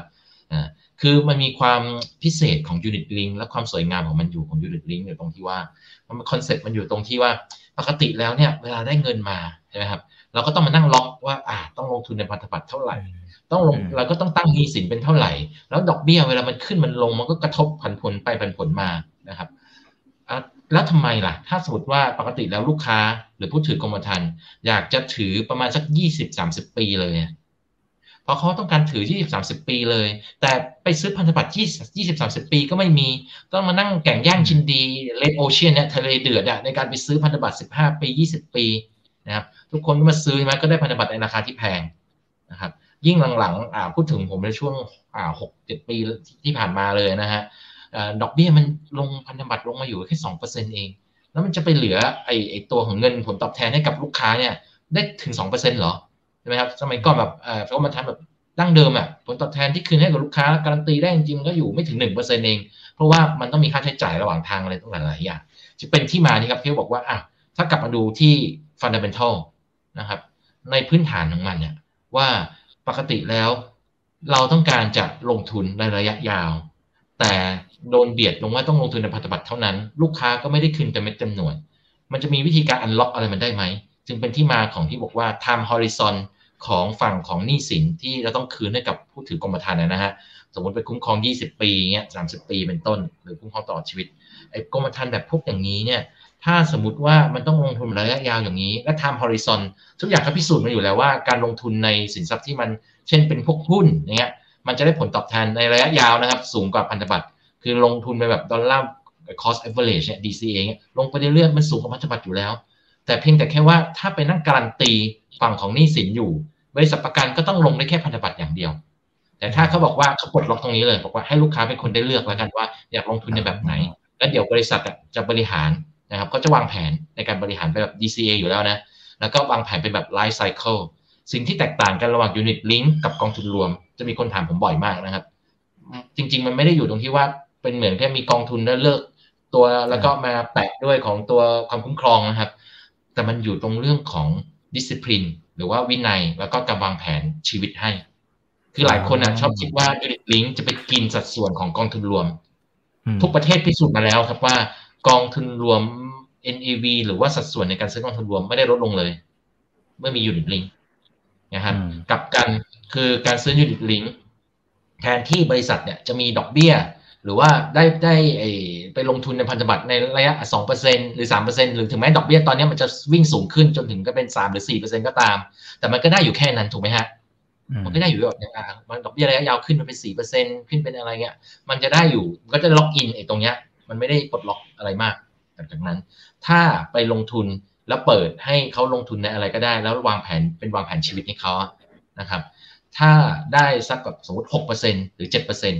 เปอร์เซ็นเพราะว่าลงทุนในตลาดหุ้นเฉลี่ยเฉลี่ยใช่ไหมฮะวอร์เรนบัฟเฟตก็บอกว่าอยู่แล้วมันก็ต้องได้อ่าอะไรพวกนี้สมมติลงทุนได้แบบนั้น จริง ๆ แล้วอ่าไม่อาจจะไม่ได้มองว่าตัวผลตอบแทนมันจะสูงขึ้นก็ได้ ให้มองสภาพว่าเบี้ยประกันที่ลูกค้าจ่ายจริงๆอะมันถูกลงก็ได้อ๋อวันสุดท้ายเราต้องการเงินเกษียณอยู่อะสิบล้านอย่างเงี้ยเพราะฉะนั้นวันนี้ถ้าเราคิดว่ามันสามารถลงแล้วเงินมันงอกได้หกเปอร์เซ็นต์ถึงเจ็ดเปอร์เซ็นต์ต่อปี เราไม่ต้องไปสนใจมันใช่ไหมฮะเพ ราะว่าเราซื้อกองทุนรวมบางทีเราก็เสียวๆเนาะหุ้นขึ้นหุ้นลงอะไรใช่ไหมฮะแต่ถ้าสมมติว่าซื้อไอ้ตัวนี้ก็คือไม่ต้องไปสนใจเพราะว่าเรารู้อยู่แล้วเป้าหมายเราคือไอ้สิบล้านในอายุหกสิบดังนั้นเราค่อยๆลงทีละก้อนทีละก้อน พอมันลงมันก็มันก็เขาเรียกว่ามันผสมกับตัว dollar cost averageเฉลี่ยเฉลี่ยไปเฉลี่ยไปแล้วมันเฉลี่ยแบบมีความสุขเนี่ยคือหลายๆครั้งที่ผมเคยเจอหลายๆคนเวลาจะชอบใช้ DCA เนี่ย แต่บางทีคือพอมันลงก็ไม่สบายใจ เพราะมันเปิดเห็นได้ทุกวัน นะครับแต่ Unit Link แล้วมันเป็นมันเป็นความแผนคนละแบบ มันมันแผนเพื่อไอ้ตัวของความมั่นคงไงครับผมจะบอกกองทุนรวมวางแผนเพื่อความมั่งคั่ง มั่นคั่งมั่นคงเป็นคนละแบบเพราะฉะนั้น DCA ก็จะได้คนละแบบ DCA ถ้าจะลงอะลงอย่าง Unit Link อะมัน DCA ได้ดีกว่า อันนี้เป็นภาพนะครับผมโอเคครับ ถามพี่มี่บ้างนะครับ ถ้าเป็นในมุมของการลงทุนอย่างในภาพรวมก่อนก็ได้นะครับ ว่ากลุ่มนี้เนี่ย พี่มี่คิดว่ามันมีเสน่ห์ในมุมของการลงทุนสไตล์ของ VI ยังไงบ้างมันเข้า gap อะไรตรงไหนบ้างนะครับ แล้วก็ถ้าเป็นสไตล์ของพี่มี่ถ้าสนใจอยากจะลงทุนจริงๆเนี่ยมีอะไรที่เป็น keyword ที่จะต้องตามตลอดนะครับถ้าถ้าเป็นมุมมองผมเนี่ยผมอาจจะไม่ได้มองลงไปเรื่องดอกเบี้ยละผมเพราะเมื่อกี้เราคุยเรื่องดอกเบี้ยไปเยอะแล้วนะครับ แต่สิ่งที่เราจะมองเนี่ยเราอาจจะมองเรื่องการเปลี่ยนของพฤติกรรมผู้บริโภครอบเนี้ยซึ่งผมว่ามันเป็นอิมแพคใหญ่ของธุรกิจประกันนะครับ อย่างทุกคนก็เริ่มรู้แล้วว่าโค วิดมาเนี่ยเฮ้ยประกันที่มีอยู่จะพอไม่พอก็ไม่รู้ อันนี้ก็เรื่องที่หนึ่งใช่ไหมครับ เมื่อกี้ฟังที่อาจารย์ทอมมี่บอกว่าให้ medical inflation มันขึ้นปีละเจ็ดแปดเปอร์เซ็นต์เนี่ยเจ็ดแปดเปอร์เซ็นต์คือโรคอะไรก็แล้วแต่เราเคยใช้จ่ายแสนหนึ่งวันเนี้ย อีกสิบปีก็เป็นสองแสนสิบปีถัดไปเป็นสี่แสนนะฮะมันก็คือโอ้มันมันบานปลายมาก ยังไม่รวมถึงประเด็นว่านี่ยังไม่เปิดประเทศอะถ้าเปิดประเทศแล้วซาอุมารักษามาแย่ง capacity เนี่ย บางทีก็ไปดันให้ medical inflation เนี่ยพุ่งเร็วกว่าเดิมนะครับ ก็ไม่รู้ว่าตอนจบมันจะเป็นเป็นยังไง หรือ capacity ของโรงพยาบาลมันจะขยายไปทันไหมนะครับ ทั้งหมดทั้งปวงเนี่ย มันก็ทำให้คนตระหนักรู้แล้วกัน เรื่องโควิด เนี่ยทำให้ดีมาเรื่องการซื้อไอ้ประกันสุขภาพทั่วโลกเข้าที่ผมตามนะครับ ในจีนในอเมริกาเนี่ยเพิ่มขึ้นเยอะพอเขาเริ่มรู้ว่าไอ้วงเงินที่มีมันไม่พอวันนี้ตอนไม่ใช้มันก็ไม่รู้ ตอนเห็นเพื่อนไปใช้แล้วไม่พอมันก็เริ่มรู้ว่าเฮ้ยต้องซื้อเพิ่มเว้ย ไม่พอหรือว่าอะไรก็แล้วแต่ถ้าเข้าเอกชนไม่ได้ ไปมีคนนอนตายรอบนี้ไปเยอะไปหมดนะครับ เรื่องที่หนึ่งเรื่องที่สองเนี่ยก็จะเห็นว่าที่ผมเกริ่นไปคร่าวๆตอนต้นแล้วว่า มันไม่เคยเกิดขึ้นอะ การขายประกันผ่านออนไลน์จากชนชั้นล่างด้วย เพราะพอดีว่ามันเกิดจากโอ้โหภาครัฐมาสนับสนุนเป๋าตุงเป๋าตังแม่ค้าก็เริ่มเข้ามาสู่เขาเรียกอะไรเรารักกันเราเที่ยวด้วยกันคนละครึ่งคนละเซี่ยวอะไรอย่างเงี้ยใช่ไหมครับมันออกมาเยอะแยะไปหมดทำให้ทุกคนเนี่ยอดอป ในอินเทอร์เน็ตเข้ามาได้เร็วขึ้น มันทำให้ตลาดมันขยายฐานที่ผมบอกว่า เราไม่เคยคิดหรอกว่าเราจะขายกรมธรรม์ฉบับละ99 บาทได้อะในประวัติศาสตร์เราไม่เคยไม่เคยคิดว่ามันจะเกิดขึ้น แล้วก็ซื้อผ่านการที่คนคนไม่ได้รู้เรื่องคอมพิวเตอร์เยอะแล้วกดผ่านทางออนไลน์เนี่ย ตรงนี้มันเป็นทั้งโอกาส มันเป็นทั้งหลาย ๆ อย่างที่กำลังจะเชนใหญ่ ๆ ครั้งหนึ่ง แต่ไม่ใช่ทุกคนจะได้ opportunity นี้นะครับ ขึ้นอยู่กับการปรับตัว เราจะเห็นว่าหลาย ๆ บริษัท ช่วงที่ผ่านมาทั้งประกันชีวิตประกันวินาศภัยเนี่ย คุณเอกจะเห็นว่ามันก็เริ่มมีแบบประกันใหม่ๆ ซึ่งไม่เคยเกิดขึ้นมาก่อน สมัย 20 ปีที่แล้วขายกันยังไงก็ขายอย่างนั้นนะประกันรถยนต์ก็ประกันรถยนต์ก็ขายไปสิ ก็ประกันรถยนต์มีชั้นหนึ่งชั้นสองชั้นสามก็ขายอย่างเงี้ย ขายมา 20 ปี ตอนนี้เริ่มมีประกันเปิดปิดใช่ไหมฮะประกันเลดี้อ่ามันจะมันจะต้องมีการ personalize มากขึ้น คือขายให้มันตรงกับความต้องการผู้บริโภคมากขึ้นเรื่อยๆ ต่อไปเข้าใจว่าในบางประเทศเนี่ย สมมติคุณอีกวันนึงประสบความสำเร็จรวยมากเราซื้อรถสิบคันเนี่ยบางทีเราบอกเฮ้ยฉันทำไมต้องซื้อประกันสิบคันวะฉันซื้อประกันที่ตัวฉันเลย ฉันไปขับคันไหนมันก็คุ้มครองคันนั้นแหละเพราะฉันใช้คนเดียวสิบคันเนี่ยฉันฉันใช้ทีละคันอยู่แล้ว ฉันไม่ได้ใช้ทีละสิบคัน มันจะมีรูปแบบอะไรแบบเนี้ยที่เยอะขึ้นทำให้ความหลากหลายหรือว่าคนที่จะตอบสนองความต้องการผู้บริโภคตรงนี้ได้ดีเนี่ย มันมันมันมันเปลี่ยนจากรูปแบบของคอมมอดิตี้อะไปเป็นอะไรที่มันเป็นยูนิคขึ้น คุณอีกหนึ่งภาพออกมันมันเหมือนว่าเฮ้ยซื้อกับคนนี้มันจะได้อย่างนี้เว้ยสมัยก่อนคือซื้อประกันเราเลือกที่ราคาอย่างเดียวอ่าวิริยะเท่านี้เจ้านี้เท่านั้นเจ้านู้นเท่านี้ แล้วเราก็มาเลือกที่เครดิตความเชื่อถือว่าใครมาเร็วกว่าเร็วช้าเคลมง่ายเคลมยากอะไรประมาณนี้ แต่ต่อไปเนี่ยมันจะมีมิติของเรื่องของการตลาดเรื่องของ marketing เรื่องของอะไรที่มันตรงใจผู้บริโภคซึ่งแต่ละคนเนี่ยก็มี pain ไม่เหมือนกันใช่ไหมครับบางคนบอกเออฉันชอบฉันกลัวความเสี่ยงเรื่องนี้ อีกคนนี้บอกเฮ้ยกลัวความเสี่ยงเรื่องนั้น สมมุตินะครับบางคนอาจจะอยู่บ้านหลังไม่แพงมาก แต่เฟอร์นิเจอร์ข้างในนี่คือโซฟาตัวละล้าน สมมติบ้านหลังละห้าล้าน แต่ห่วงของข้างในบ้านเยอะ อาจจะอยากได้ประกันวินาศไฟรูปแบบหนึ่งอะไรประมาณอย่างนี้เป็นต้นนะครับ ก็ต้องไปติดตามดูว่า ใครที่จะฉกฉวยจังหวะตรงนี้ แต่ผมเชื่อว่ารอบนี้มันพลิกขึ้นมาหมดเลยว่า ทั้งโอกาสในตลาดที่ไม่เคยเกิดขึ้น หรือว่าใน ตลาดที่เป็นซอยย่อยๆ ตลาดเล็กๆ ที่ไม่เคยจะขายได้เนี่ย ถ้าใครเห็นไอ้ประกันโควิดจะเป็นจุดจุดเขาเรียกเจอจ่ายจบที่ไม่ค่อยสวย แต่มันเป็นจุดเริ่มต้นของการทำประกันอุบัติเหตุก็ได้ ผมไม่แน่ใจนะ อาจจะประกันอุบัติเหตุ99บาท หรืออะไรก็ได้ที่เอ้ยมันไม่ค่อยแพงประกันเป็นรายวัน เป็นรายชั่วโมง สมมุติว่าอันเนี้ยสามสี่วันนี้ผมจะไปทำอะไรสักอย่างที่เสี่ยงมากผมจะซื้อประกันอยู่สามสี่วันอะไรประมาณอย่างนี้นะครับ มันก็จะมีเรื่องราวอย่างเนี้ย เข้ามาที่ทำให้ตลาดประกันหรือตลาดตีวินาศภัยเนี่ยมันมันมันขึ้นมาตื่นเต้น ขึ้นมาแบบว่าเขาเรียกไงเปลี่ยนโฉมมันไปด้วย digitalization แต่ไม่ใช่มี digital disruption หรอกครับ มันเป็นมันไปเปลี่ยนที่พฤติกรรมผู้บริโภค และใครที่จะปรับตัวได้เร็วก่อนเนี่ย คนนั้นก็จะได้ตลาดก้อนนี้ไปตอนนี้จังหวะมันกำลังยุ่งเหยิงไม่ใช่ไม่ใช่ช่วงสายลมของการเปลี่ยนผ่านนะครับเป็นช่วงพายุของการเปลี่ยนผ่านมันรุนแรงมาก ไม่รู้ใครเป็นอะไรยังไงเนี่ย ต้องไปติดตามดีๆว่ากลยุทธ์ของแต่ละคนเป็นยังไง เราก็จะเจอครับ แต่ละสนุกมากนะครับ กลุ่มนี้ผมดูแต่ละบริษัทเนี่ยทุกคนทำไม่เหมือนกันหมดคุณอีกอ่าเหมือนเหมือนที่บอกโควิดมีคนไม่รับเลยนะกับมีคนรับแบบเป็นเหนียว อะไรอย่างเงี้ยมันแบบเฮ้ยมันมันทำไมมันคิดต่างกันได้ขนาดนี้ถูกไหมฮะคือ อ่า บางบริษัทบอกว่าฉันไม่เอาเลย ไม่ไม่รับเลยนะแต่นิดนึงอีกบางบริษัทบอกเฮ้ยจะรับให้มากที่สุดอะไรอย่างเงี้ยเราก็จะเห็น character ของการ take ความเสี่ยงแต่ก็เพิ่งทราบจากอาจารย์ทอมมี่ว่าอ๋อประกันวินาศภัยมัน มีมีมีพรบอีกตัวหนึ่งที่ไม่ต้องไม่ต้องพึ่งพาพึ่งพาตัวนักคณิตศาสตร์กันภัยอีกเรื่องหนึ่งนะครับ ที่ต้องติดตามสำหรับกลุ่มนี้เนี่ย เมื่อกี้ฟังอาจารย์ทอมมี่ก็เออมันก็มีเรื่องของเบี้ยกับทุนใช่ไหมครับเบี้ยเยอะทุนน้อยเบี้ยน้อยทุนเยอะเนี่ย เข้าใจว่าผมไม่แน่ใจว่ามันมีการเลื่อนหรือยังนะครับ แต่แต่เดิมเนี่ยเคยอ่านเจอว่าหนึ่งมกราสองห้าหกหกเนี่ยมันจะมีการบังคับใช้ TFI สิบเจ็ดมั้งเกี่ยวกับในเรื่องของประกันภัยว่าเมื่อก่อนสมมติผมรับเบี้ยมาล้านหนึ่ง แต่ค่า fee จริง ๆ ที่ผมเอาไปบริหารต่อมันอาจจะเป็นตัวเลขหนึ่งแต่ผม book ทั้งล้านหนึ่งเลย ซึ่งมันทำให้บิดเบือนจากภาพความเป็นจริงไปเนี่ย ถ้ามันบังคับใช้เนี่ย ผมเข้าใจว่ากำไรภาพกำไรหรือภาพสำรองเนี่ย มันจะเปลี่ยนไปเยอะมากเลยใช่ไหมครับอาจารย์มันมันช่วยช่วยขยายความตรงตรงนี้อาจจะเป็น part ความเสี่ยงแล้วเพราะเมื่อกี้เราพูดเรื่องดีไปหมดแล้ว อยากรู้ว่าถ้าไอ้ adoption ใน TFRS 17 เนี่ย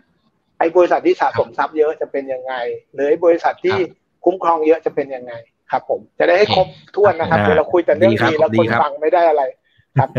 AFS 17 เนี่ยเป็นมาตรฐานรายงานทางการเงินนะครับ ที่เป็นการรายงานแบบของธุรกิจประกันโดยเฉพาะเลยนะครับ เป็นตัวที่หินตัวหนึ่งอยู่เหมือนกัน ซึ่งกำลังจะเตรียมเอาไว้ใช้อีก 2-3 ปีข้างหน้านะครับผมหลาย ๆ ประเทศก็เตรียมใช้ตรงนี้ไปกันหมดเรียบร้อยแล้วนะครับ ก็จะเริ่มมาตั้งแต่ฝั่งเกาหลีอะไรเงี้ยฮ่องกงอะไรก็จะเริ่มเริ่มทยอยใช้กันตามมานะครับ อย่างมาเลเซียนี่เข้าใจว่าปีหน้าก็ใช้แล้วของประเทศไทยก็จะดีเลย์ลงมาหน่อยนะครับสิ่งที่เป็นหลักการของตัวที่17 เลยเนี่ยก็คือว่าเขาก็ชอบบอกครับเหมือนที่เรากำลังบอกว่าตัวเบี้ยเนี่ยแบบโอ้รับมาเยอะมากใช่ไหมครับหลักการของที่17 คือเขาต้องการให้ธุรกิจประกันเปรียบเทียบกับสถาบันการเงินอื่น ๆ เช่นธนาคารได้สมมติว่าธนาคารรับเงินมา 1 ล้านบาทเนี่ยเขาไม่ได้บอกว่ารายได้เขาคือ 1 ล้านใช่ไหมครับเขาได้ค่าธรรมเนียมจาก 1 ล้านบาทอาจจะได้แค่พันเดียวก็ได้ในการบริหาร แล้วทำไมอะทำไมธุรกิจประกันพอได้รับเบี้ยมา1ล้านบาท แล้วเขาบอกว่าเวลาตายก็แค่คืนแค่หนึ่งล้านสมมติหนึ่งล้านหนึ่งหมื่นบาทแล้วกันทุนประกันมันน้อยมากนะฮะส่วนต่างทุนประกันแค่หนึ่งหมื่นเองนะครับมันก็เหมือนกับว่าเอาเงินมาฝากก่อนนะครับแล้วก็รับรู้เบี้ยแบบเป็นล้านแล้วตั้งสำรองไปล้านหนึ่งเหมือนกัน หรือตั้งสำรองไปเก้าแสนเก้าหมื่นนี่ฮะสุดท้ายวัตถุลายหรือว่าตัวของกำไร มันจริง ๆ มันก็เท่ากันนะครับ พียงแต่ว่ามันอาจจะกลายทำให้แบบมีบางช่วงหรือบางจังหวะใช่ไหมครับ เมื่อแบบสิบสิบห้าปีที่แล้วที่หุ้นบางตัวของประกันชีวิตแบบพุ่งแรงพุ่งเร็วมาก เพราะว่าเน้นแต่ขายแต่เบี้ยเบี้ยเบี้ยเบี้ยนักลงทุนก็เข้าใจว่าเบี้ยเยอะก็จะดีอันนี้ครับนี่จุดนั้นนะครับผมผมก็พยายามจะบอกว่าเอ่อ point คือมันเป็นแค่การจัดแต่งให้งบการเงิน มันสามารถจะเปรียบเทียบกับธนาคาร แล้วธุรกิจประกันชีวิต สามารถเปรียบเทียบกับธุรกิจประกันวินาศภัยได้ง่ายขึ้น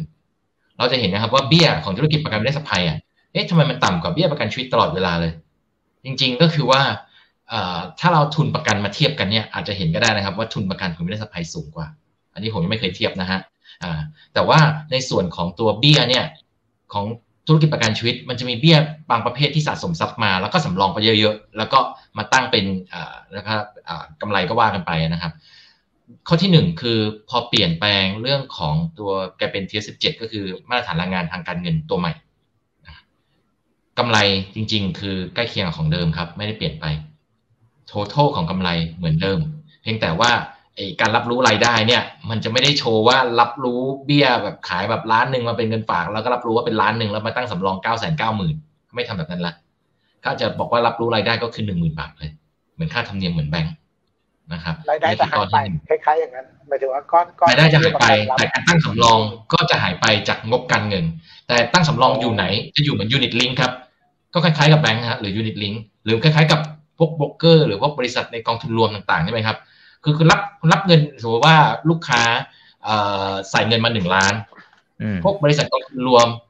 พวกนี้หนึ่งล้านมันอยู่ตรงไหน มันอยู่มันอยู่ off balance sheet ใช่ไหมครับ มันมีเหมือน custodian หรือ trustee ที่เป็นคนไปไปดูแลตรงนี้ให้ บริษัทประกันก็จะทำจะลงบัญชีคล้ายแบบนั้นเหมือนกันสำรองมันจะมีอยู่ แต่มันจะมีอยู่ที่เขาเรียกว่า off balance sheet จากงบเขานะครับออกนอกเหนืองบเขานะครับ ก็คือเหมือนเหมือนมันก็เป็นเงินฝากจริง ๆ แล้วแหละไปไปไปแปะอยู่ในก้อนนั้น แล้วก็บริหารมา ถ้าเป็นบริหารได้ดีตั้งสำรองได้ดี เงินมันก็จะไหลกลับเข้ามาเป็นรายได้หรือรับรู้รายได้นะครับเพราะฉะนั้นกลไกจริง ๆ ทุกอย่างอะจริง ๆ มันเหมือนเดิมหมด มันเพียงแค่ไม่ไปทำให้ตัว top line มันดูโอเวอร์เกินไปเวลาแบบไปปั่น top line ว่าง่าย เวลาที่อยากจะไปให้ top line มันสูงก็ไปขายสะสมทรัพย์ได้เยอะเงี้ยมันไม่ใช่เรายังจะเห็นว่าจริงๆ หลาย ๆ บริษัทประกันชีวิตถอนตัวนี้ไปเยอะมากเลยนะครับ ไปดูสัดส่วนเรื่องของการขายตัวสะสมทรัพย์เนี่ย มันจะเริ่มเริ่มน้อยลง และเขาขายสัดส่วนของพวกประกันสุขภาพแบบมากขึ้น หลายครั้งเราจะเห็นนะครับหลายบริษัทประกันชีวิตช่วงสองสามปีที่ผ่านมาเราสังเกตนะครับกำไรเขาจะโตขึ้นเรื่อยๆ โกรดนะครับ แต่ว่าเบี้ยเขาจะลงมาเรื่อยๆ เป็นเพราะเหตุนี้สาเหตุสาเหตุแค่สัดส่วนเองใช่ แต่ว่าคุณภาพเขาสุขภาพการเงินเขาดูดีขึ้นและมั่นคงขึ้น เพราะเขารู้ตัวว่าเขาต้องเข้าสู่ TFRS สิบเจ็ดอยู่แล้ว ในที่สุดเข้าใจแล้วครับจริง ๆ สิ่งที่เขาพยายามจะจะเลื่อนตัว TFRS สิบเจ็ดในฝั่งภาคประกันชีวิตเนี่ยในบางมุมก็อาจจะเป็นเรื่องที่ว่าเขาจะขอเวลาไปปรับสัดส่วนพอร์ตประกันเนี่ยมันหักมุมหักดิบทันทีไม่ได้อ่าเขาก็จะพยายามดันพวกเนี่ยคุ้มครองโรคร้ายแรงคุ้มครองพวกนี้นะครับ ซึ่งผมกำลังจะบอกว่าตัวของธุรกิจประกันชีวิตไม่ได้ขายประกันโควิดเลย แต่เขาจะมีแค่ประกันสุขภาพ ซึ่งถ้าเป็นโควิดแล้วไปรักษาเป็นผู้ป่วยในอย่างเงี้ยเขาก็เคลมได้ถูกไหมฮะ จึงเป็นที่มาเหมือนกันที่อ่าคนทำไมก็ก็เคลมว่าทำไมอ่าผมเรียกว่าเคลมฟรีเควนซีหรือว่าความถี่ในการเคลมเนี่ยน้อยลงนะครับ ในปีที่เราทั้งปีเลยเพียงแต่เวลาเข้าโรงพยาบาลทีหนึ่งเนี่ยจากโควิดมันเข้ายาวและเข้านานนี่คือสมัยเดลต้านะครับ สมัยโอมิครอน ถ้าเข้าโรงพยาบาลอาจจะเข้าแค่สองสามวันนะครับหรือไม่เกินห้าวันหรอกเคลม frequency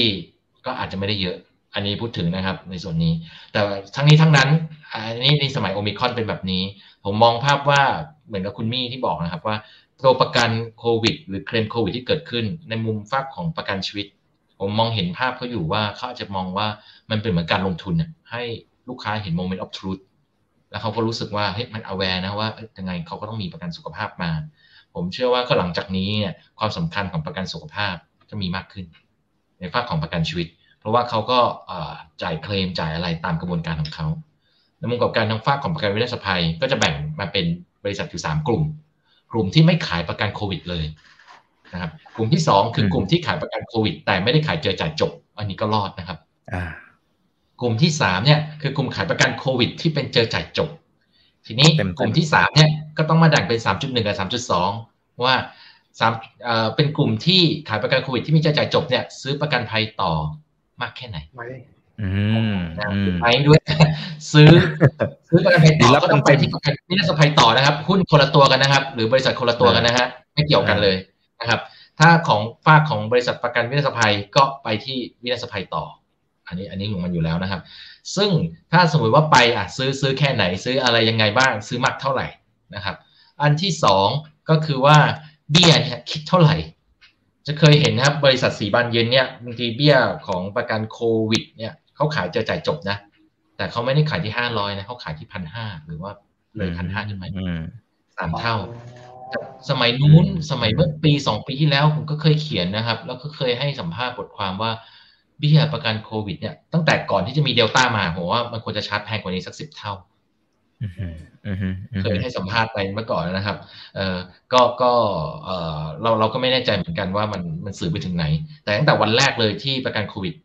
จะจะจบออกมาเนี่ย ในมุมของประกันเวชภัย นักคณิตศาสตร์ภัยมีบทบาทแค่เฉพาะตั้งสำรองให้เท่านั้นแต่อาจจะไม่ได้มีอาจจะนะครับ แล้วแต่บริษัทเพราะไม่ได้เป็นข้อบังคับ อาจจะไม่ได้มีบทบาททางฝั่งของการทำ pricing นะครับนะครับก็อย่างผมดูแลผมเป็นบริษัทที่ปรึกษาใช่ไหมฮะผมก็ให้ให้คำปรึกษากับบริษัทประกันอยู่แล้วนะครับ ถ้าฝั่งของวินาศภัยเราก็บอกไป ทีนี้มันก็ขึ้นอยู่กับว่าในในองค์คาพยพในเรื่องของกระบวนการหรือในคอมมิตี้เขาเขาฟังแค่ไหนนะครับแต่ในเมืองนอกเนี่ยเขาก็จะให้นักศึกษาภัยเป็นนั่งเป็นบอร์ดนะครับ อยู่ในนั้นด้วยเป็นกรรมการอิสระอยู่นั้นมันจะมีสิทธิ์ค้านเพราะมันจะมี check and balance ในกลไก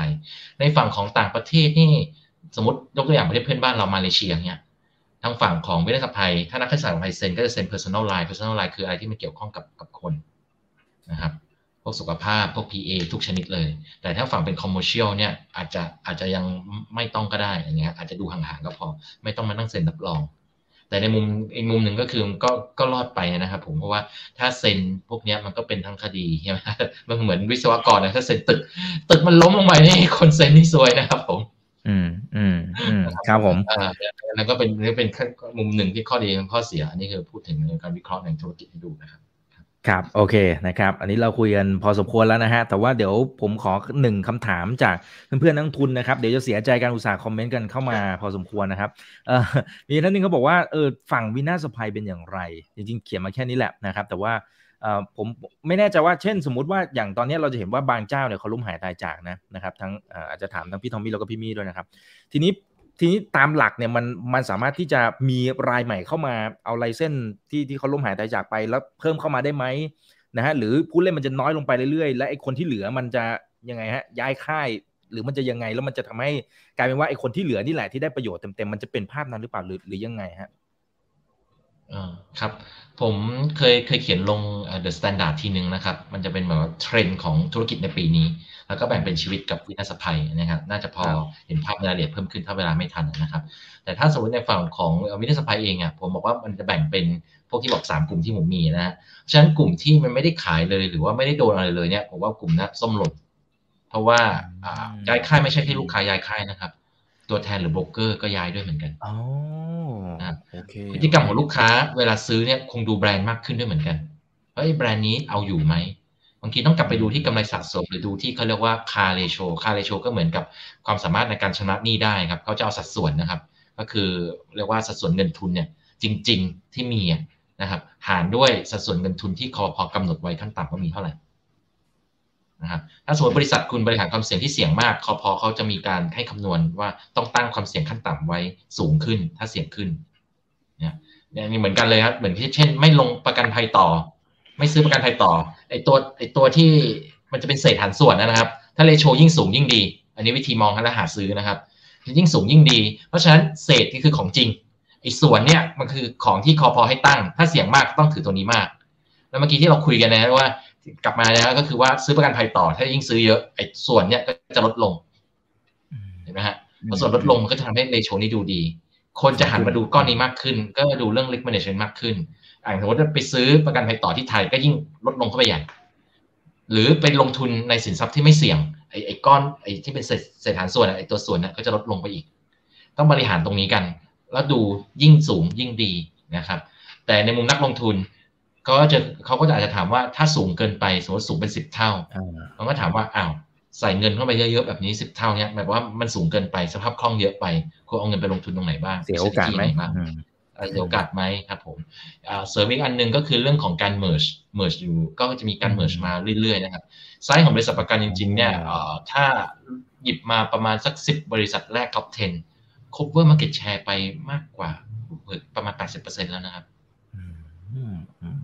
แล้วอีก40บริษัทที่เหลือ market share 20%ครับพิสริประกันก็เป็นสถาบันการเงินนะใช่ไหมครับ ถ้าแบงเล็กๆแล้วมันจะเป็นยังไงเนี่ยก็ก็ฟังออกมีของ economy of scale หรือว่า fixed cost ในการวางระบบไปด้วยนะครับอืมครับเล่าเพิ่มเติมได้ครับเพราะว่าประเทศมาเลยก็ผ่านกระบวนการนี้มาแล้วครับ จาก 40 กว่าบริษัทเหลือแค่ 20 กว่าบริษัท อ่าครับผมอ่าโอเคได้ครับก็ก็คงจะเห็นภาพนี้มากขึ้นนะครับอ่าแล้วฮะเราคุยกันพอสมควรแล้วนะครับอ่าผมให้ทั้งสองท่านฝากทิ้งท้ายสั้น ๆนะครับ เดี๋ยวเริ่มจากพี่มี่ก่อนแล้วกันนะครับนะครับก็ถือว่ากลุ่มนี้มันเป็นกลุ่มที่แบบค่อนข้างจะยากนะครับ เราฟังอาจารย์ทอมมี่เสร็จแล้วก็งงไปงงมานะครับ ผมฟังแกสามรอบแล้วนะครับ ก็เข้าใจมากขึ้นรอบละนิดรอบละหน่อยจะต้องยอมรับว่ามันเป็นกลุ่มที่เออยากนิดหนึ่งแต่ถ้ามองไปที่โอกาสเนี่ยก็เหมือนเหมือนที่เมื่อกี้บอกว่า บริษัทประกันวินาศภัยเนี่ยผมก็จะว่าลดลงมาตลอดทางเนาะของบ้านเราก็ลดลงมาตลอดทางจนตอนเนี้ยบริษัทเพิ่งใหญ่ๆเพิ่งเจ๊งไปสองสารายเนี่ยผมเชื่อว่าการแข่งขันมันก็คงเบาลงแหละทั้งเรื่องของจำนวนผู้เล่นที่น้อยลงด้วย หรือว่าเขาเรียกไงอะความขยาดเนาะเหมือนเพิ่งดูหนังผีอะเห็นเพื่อนตายไป เราก็ไม่กล้าบู๊มากใช่ไหมมันก็เหมือนกับเฮ้ยเดี๋ยวเราไป pricing อะไรมากมายที่มันผิดก็คือจะมี buffer กันนิดนึงนะครับ แต่โอกาสเนี่ยในกลุ่มเนี้ย ด้วยความที่ว่าเมืองไทยก็ยังทั้งประกันชีวิตทั้งประกันวินาศภัยเนี่ยเทียบต่อ GDP ก็ดีเทียบต่อ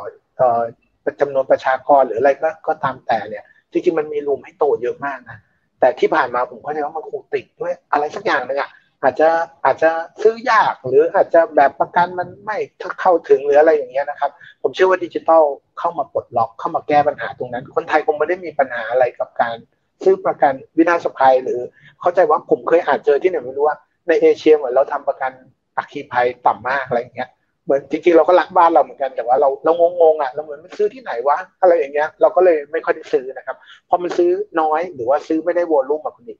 เบี้ยบางทีมันก็เลยแพงกว่าที่อื่นมันมีมันก็มีไก่กับไข่นะ บางคนบอกว่าเบี้ยที่นู่นถูกกว่าเราเบี้ยที่นี่ถูกก็เขาทำกันทุกบ้านอะหมายถึงว่าเหมือนญี่ปุ่นบอกคนนึงมีถือกันกี่กรมธรรม์ก็แล้วแต่เนี่ยพอมันทำเยอะเนี่ยไอ้ค่าตัวเฉลี่ยความเสี่ยงมันก็มันก็สามารถจะทำให้มันถูกลงได้ ผมก็หวังใจว่าอนาคตเนี่ยธุรกิจนี้ก็คงไปได้เรื่อยๆคงไปได้เรื่อยๆ แต่มันอาจจะไม่ได้เป็นธุรกิจที่แบบโอ้โหบือหวาแบบบือหวาฮาราเล่อะไรเงี้ยนะครับ แต่มันก็คือโตไปได้เรื่อยๆ ถือแล้วกินอิ่มนอนหลับนะฮะแล้วก็ประกันชีวิตเหมือนที่อาจารย์ทอมมี่น่าจะชอบมากกว่าประกันวินาศภัยซึ่งผมเป็นด้วย เพราะว่าตลอดช่วงชีวิตที่ผ่านมาก็เคยเห็นนะครับ ว่าคนแกล้งขับรถไปเฉียว เพื่อจะเคลมบ้างใช่ไหมฮะหรือว่าคนจะเผาโรงงานอะไรเราก็เคยได้ยินมาว่าเอาเงินประกันบ้างแต่มันไอจะฆ่าตัวตายเอาเงินประกัน หรือตายพร้อมกันทีเดียวทั้งหมู่เป็นหลายพันคนเนี่ยมันเกิดขึ้นยากกว่าวินาศภัยเพราะนั้นมันก็อินทายว่าความเสี่ยงของประกันชีวิตน่าจะต่ำกว่า ก็เป็นกลุ่มที่ผมว่าผมว่าในเทรนด์ของดอกเบี้ยขาขึ้นมันก็เป็นหลุมหลบภัยที่ดีนะครับ เป็นหลุมหลบภัยที่ดี แล้วก็ เป็นเทรนด์ยาวๆมากกว่า มันมันเหมือนเป็นเป็น defensive growth อะถ้าให้ผมมองนะ มันก็ไม่ได้ growth รุนแรง แต่มันก็ไม่ใช่ commodity นะ เพียงแต่ในงบมันเนี่ยมันจะดูเหมือน commodity แบบเดี๋ยวมันกลับสำรองเดี๋ยวมันตั้งเยอะตั้งน้อยเนี่ยงบมันจะแกว่งไปแกว่งมา แต่ถ้าเรามองคงต้องมองด้วยเขาเรียกว่าการเติบโตของเบี้ยใหม่ใช่ไหมครับว่าเบี้ยใหม่ยังขายได้ดีไหมแบบประกันใหม่ๆ ออกมาเหมือนที่อาจารย์ทอมมี่ว่าเขาคิดเบี้ยเป็นยังไงกำไรมันจะเยอะขึ้นหรือน้อยลงเมื่อเทียบเทียบกับมาจิ้นของมันอะไรอย่างนี้ ครับผมก็ฝากไว้ประมาณนี้ครับ ครับครับขอบคุณครับอ่าพี่ทอมมี่ครับเชิญเลยครับ ครับผมเอ่อเดี๋ยวประกันวินาศภัยเขาจะน้อยใจนะครับ ผมว่ามันก็มีเสน่ห์ของมันอยู่ อ่า แต่มันต้องเล่นเรื่องของ ผมว่าต้องเลือกบริษัทดีๆแล้วก็ดูว่าเขาเล่น Data ตรงไหน คือเราจะเห็นนะครับว่าธุรกิจประกันรถยนต์โอ้มันเหมือนทะเลเดือดเลยนะก็แข่งขันกันเยอะมากแต่จริงๆ ในมุมของคนที่ตั้งสำรองหรือไพรผมก็ทำไพรซิ่งเบียหรือออกแบบประกันวินาศภัยให้เห็นนะครับ มันจะมีบางเซกเมนต์จริงๆที่ถ้าสมมติไปหยิบตลาดนิชบางอย่างเนี่ยมันกำไรนะครับ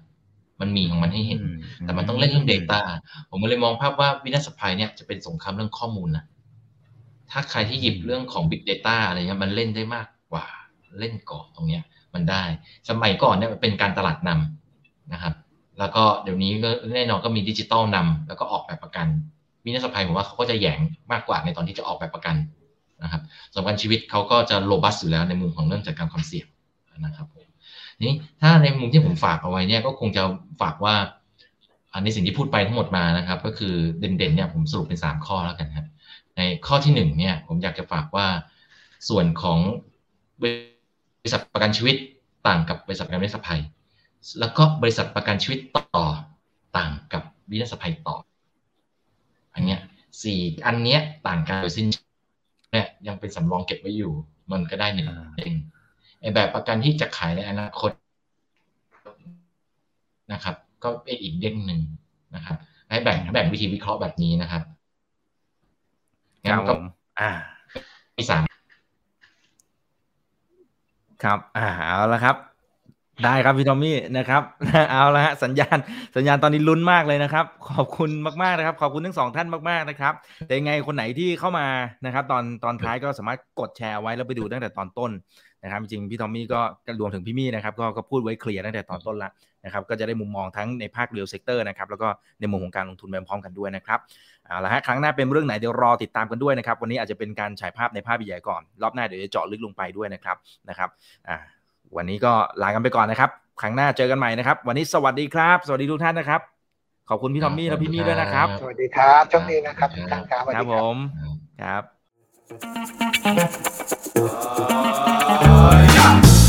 ถ้าชื่นชอบคอนเทนต์แบบนี้อย่าลืมกดติดตามช่องทางอื่นๆด้วยนะครับ ไม่ว่าจะเป็น Facebook, YouTube, Line Official, Instagram และ Twitter จะได้ไม่พลาดการวิเคราะห์และมุมมองเศรษฐกิจ และการลงทุนดีๆ แบบนี้ครับ อย่าลืมนะครับว่าเริ่มต้นวันนี้ดีที่สุด ขอให้ทุกท่านโชคดี และมีอิสรภาพในการใช้ชีวิต ผม อีกบรรพธนาเพิ่มสุขครับ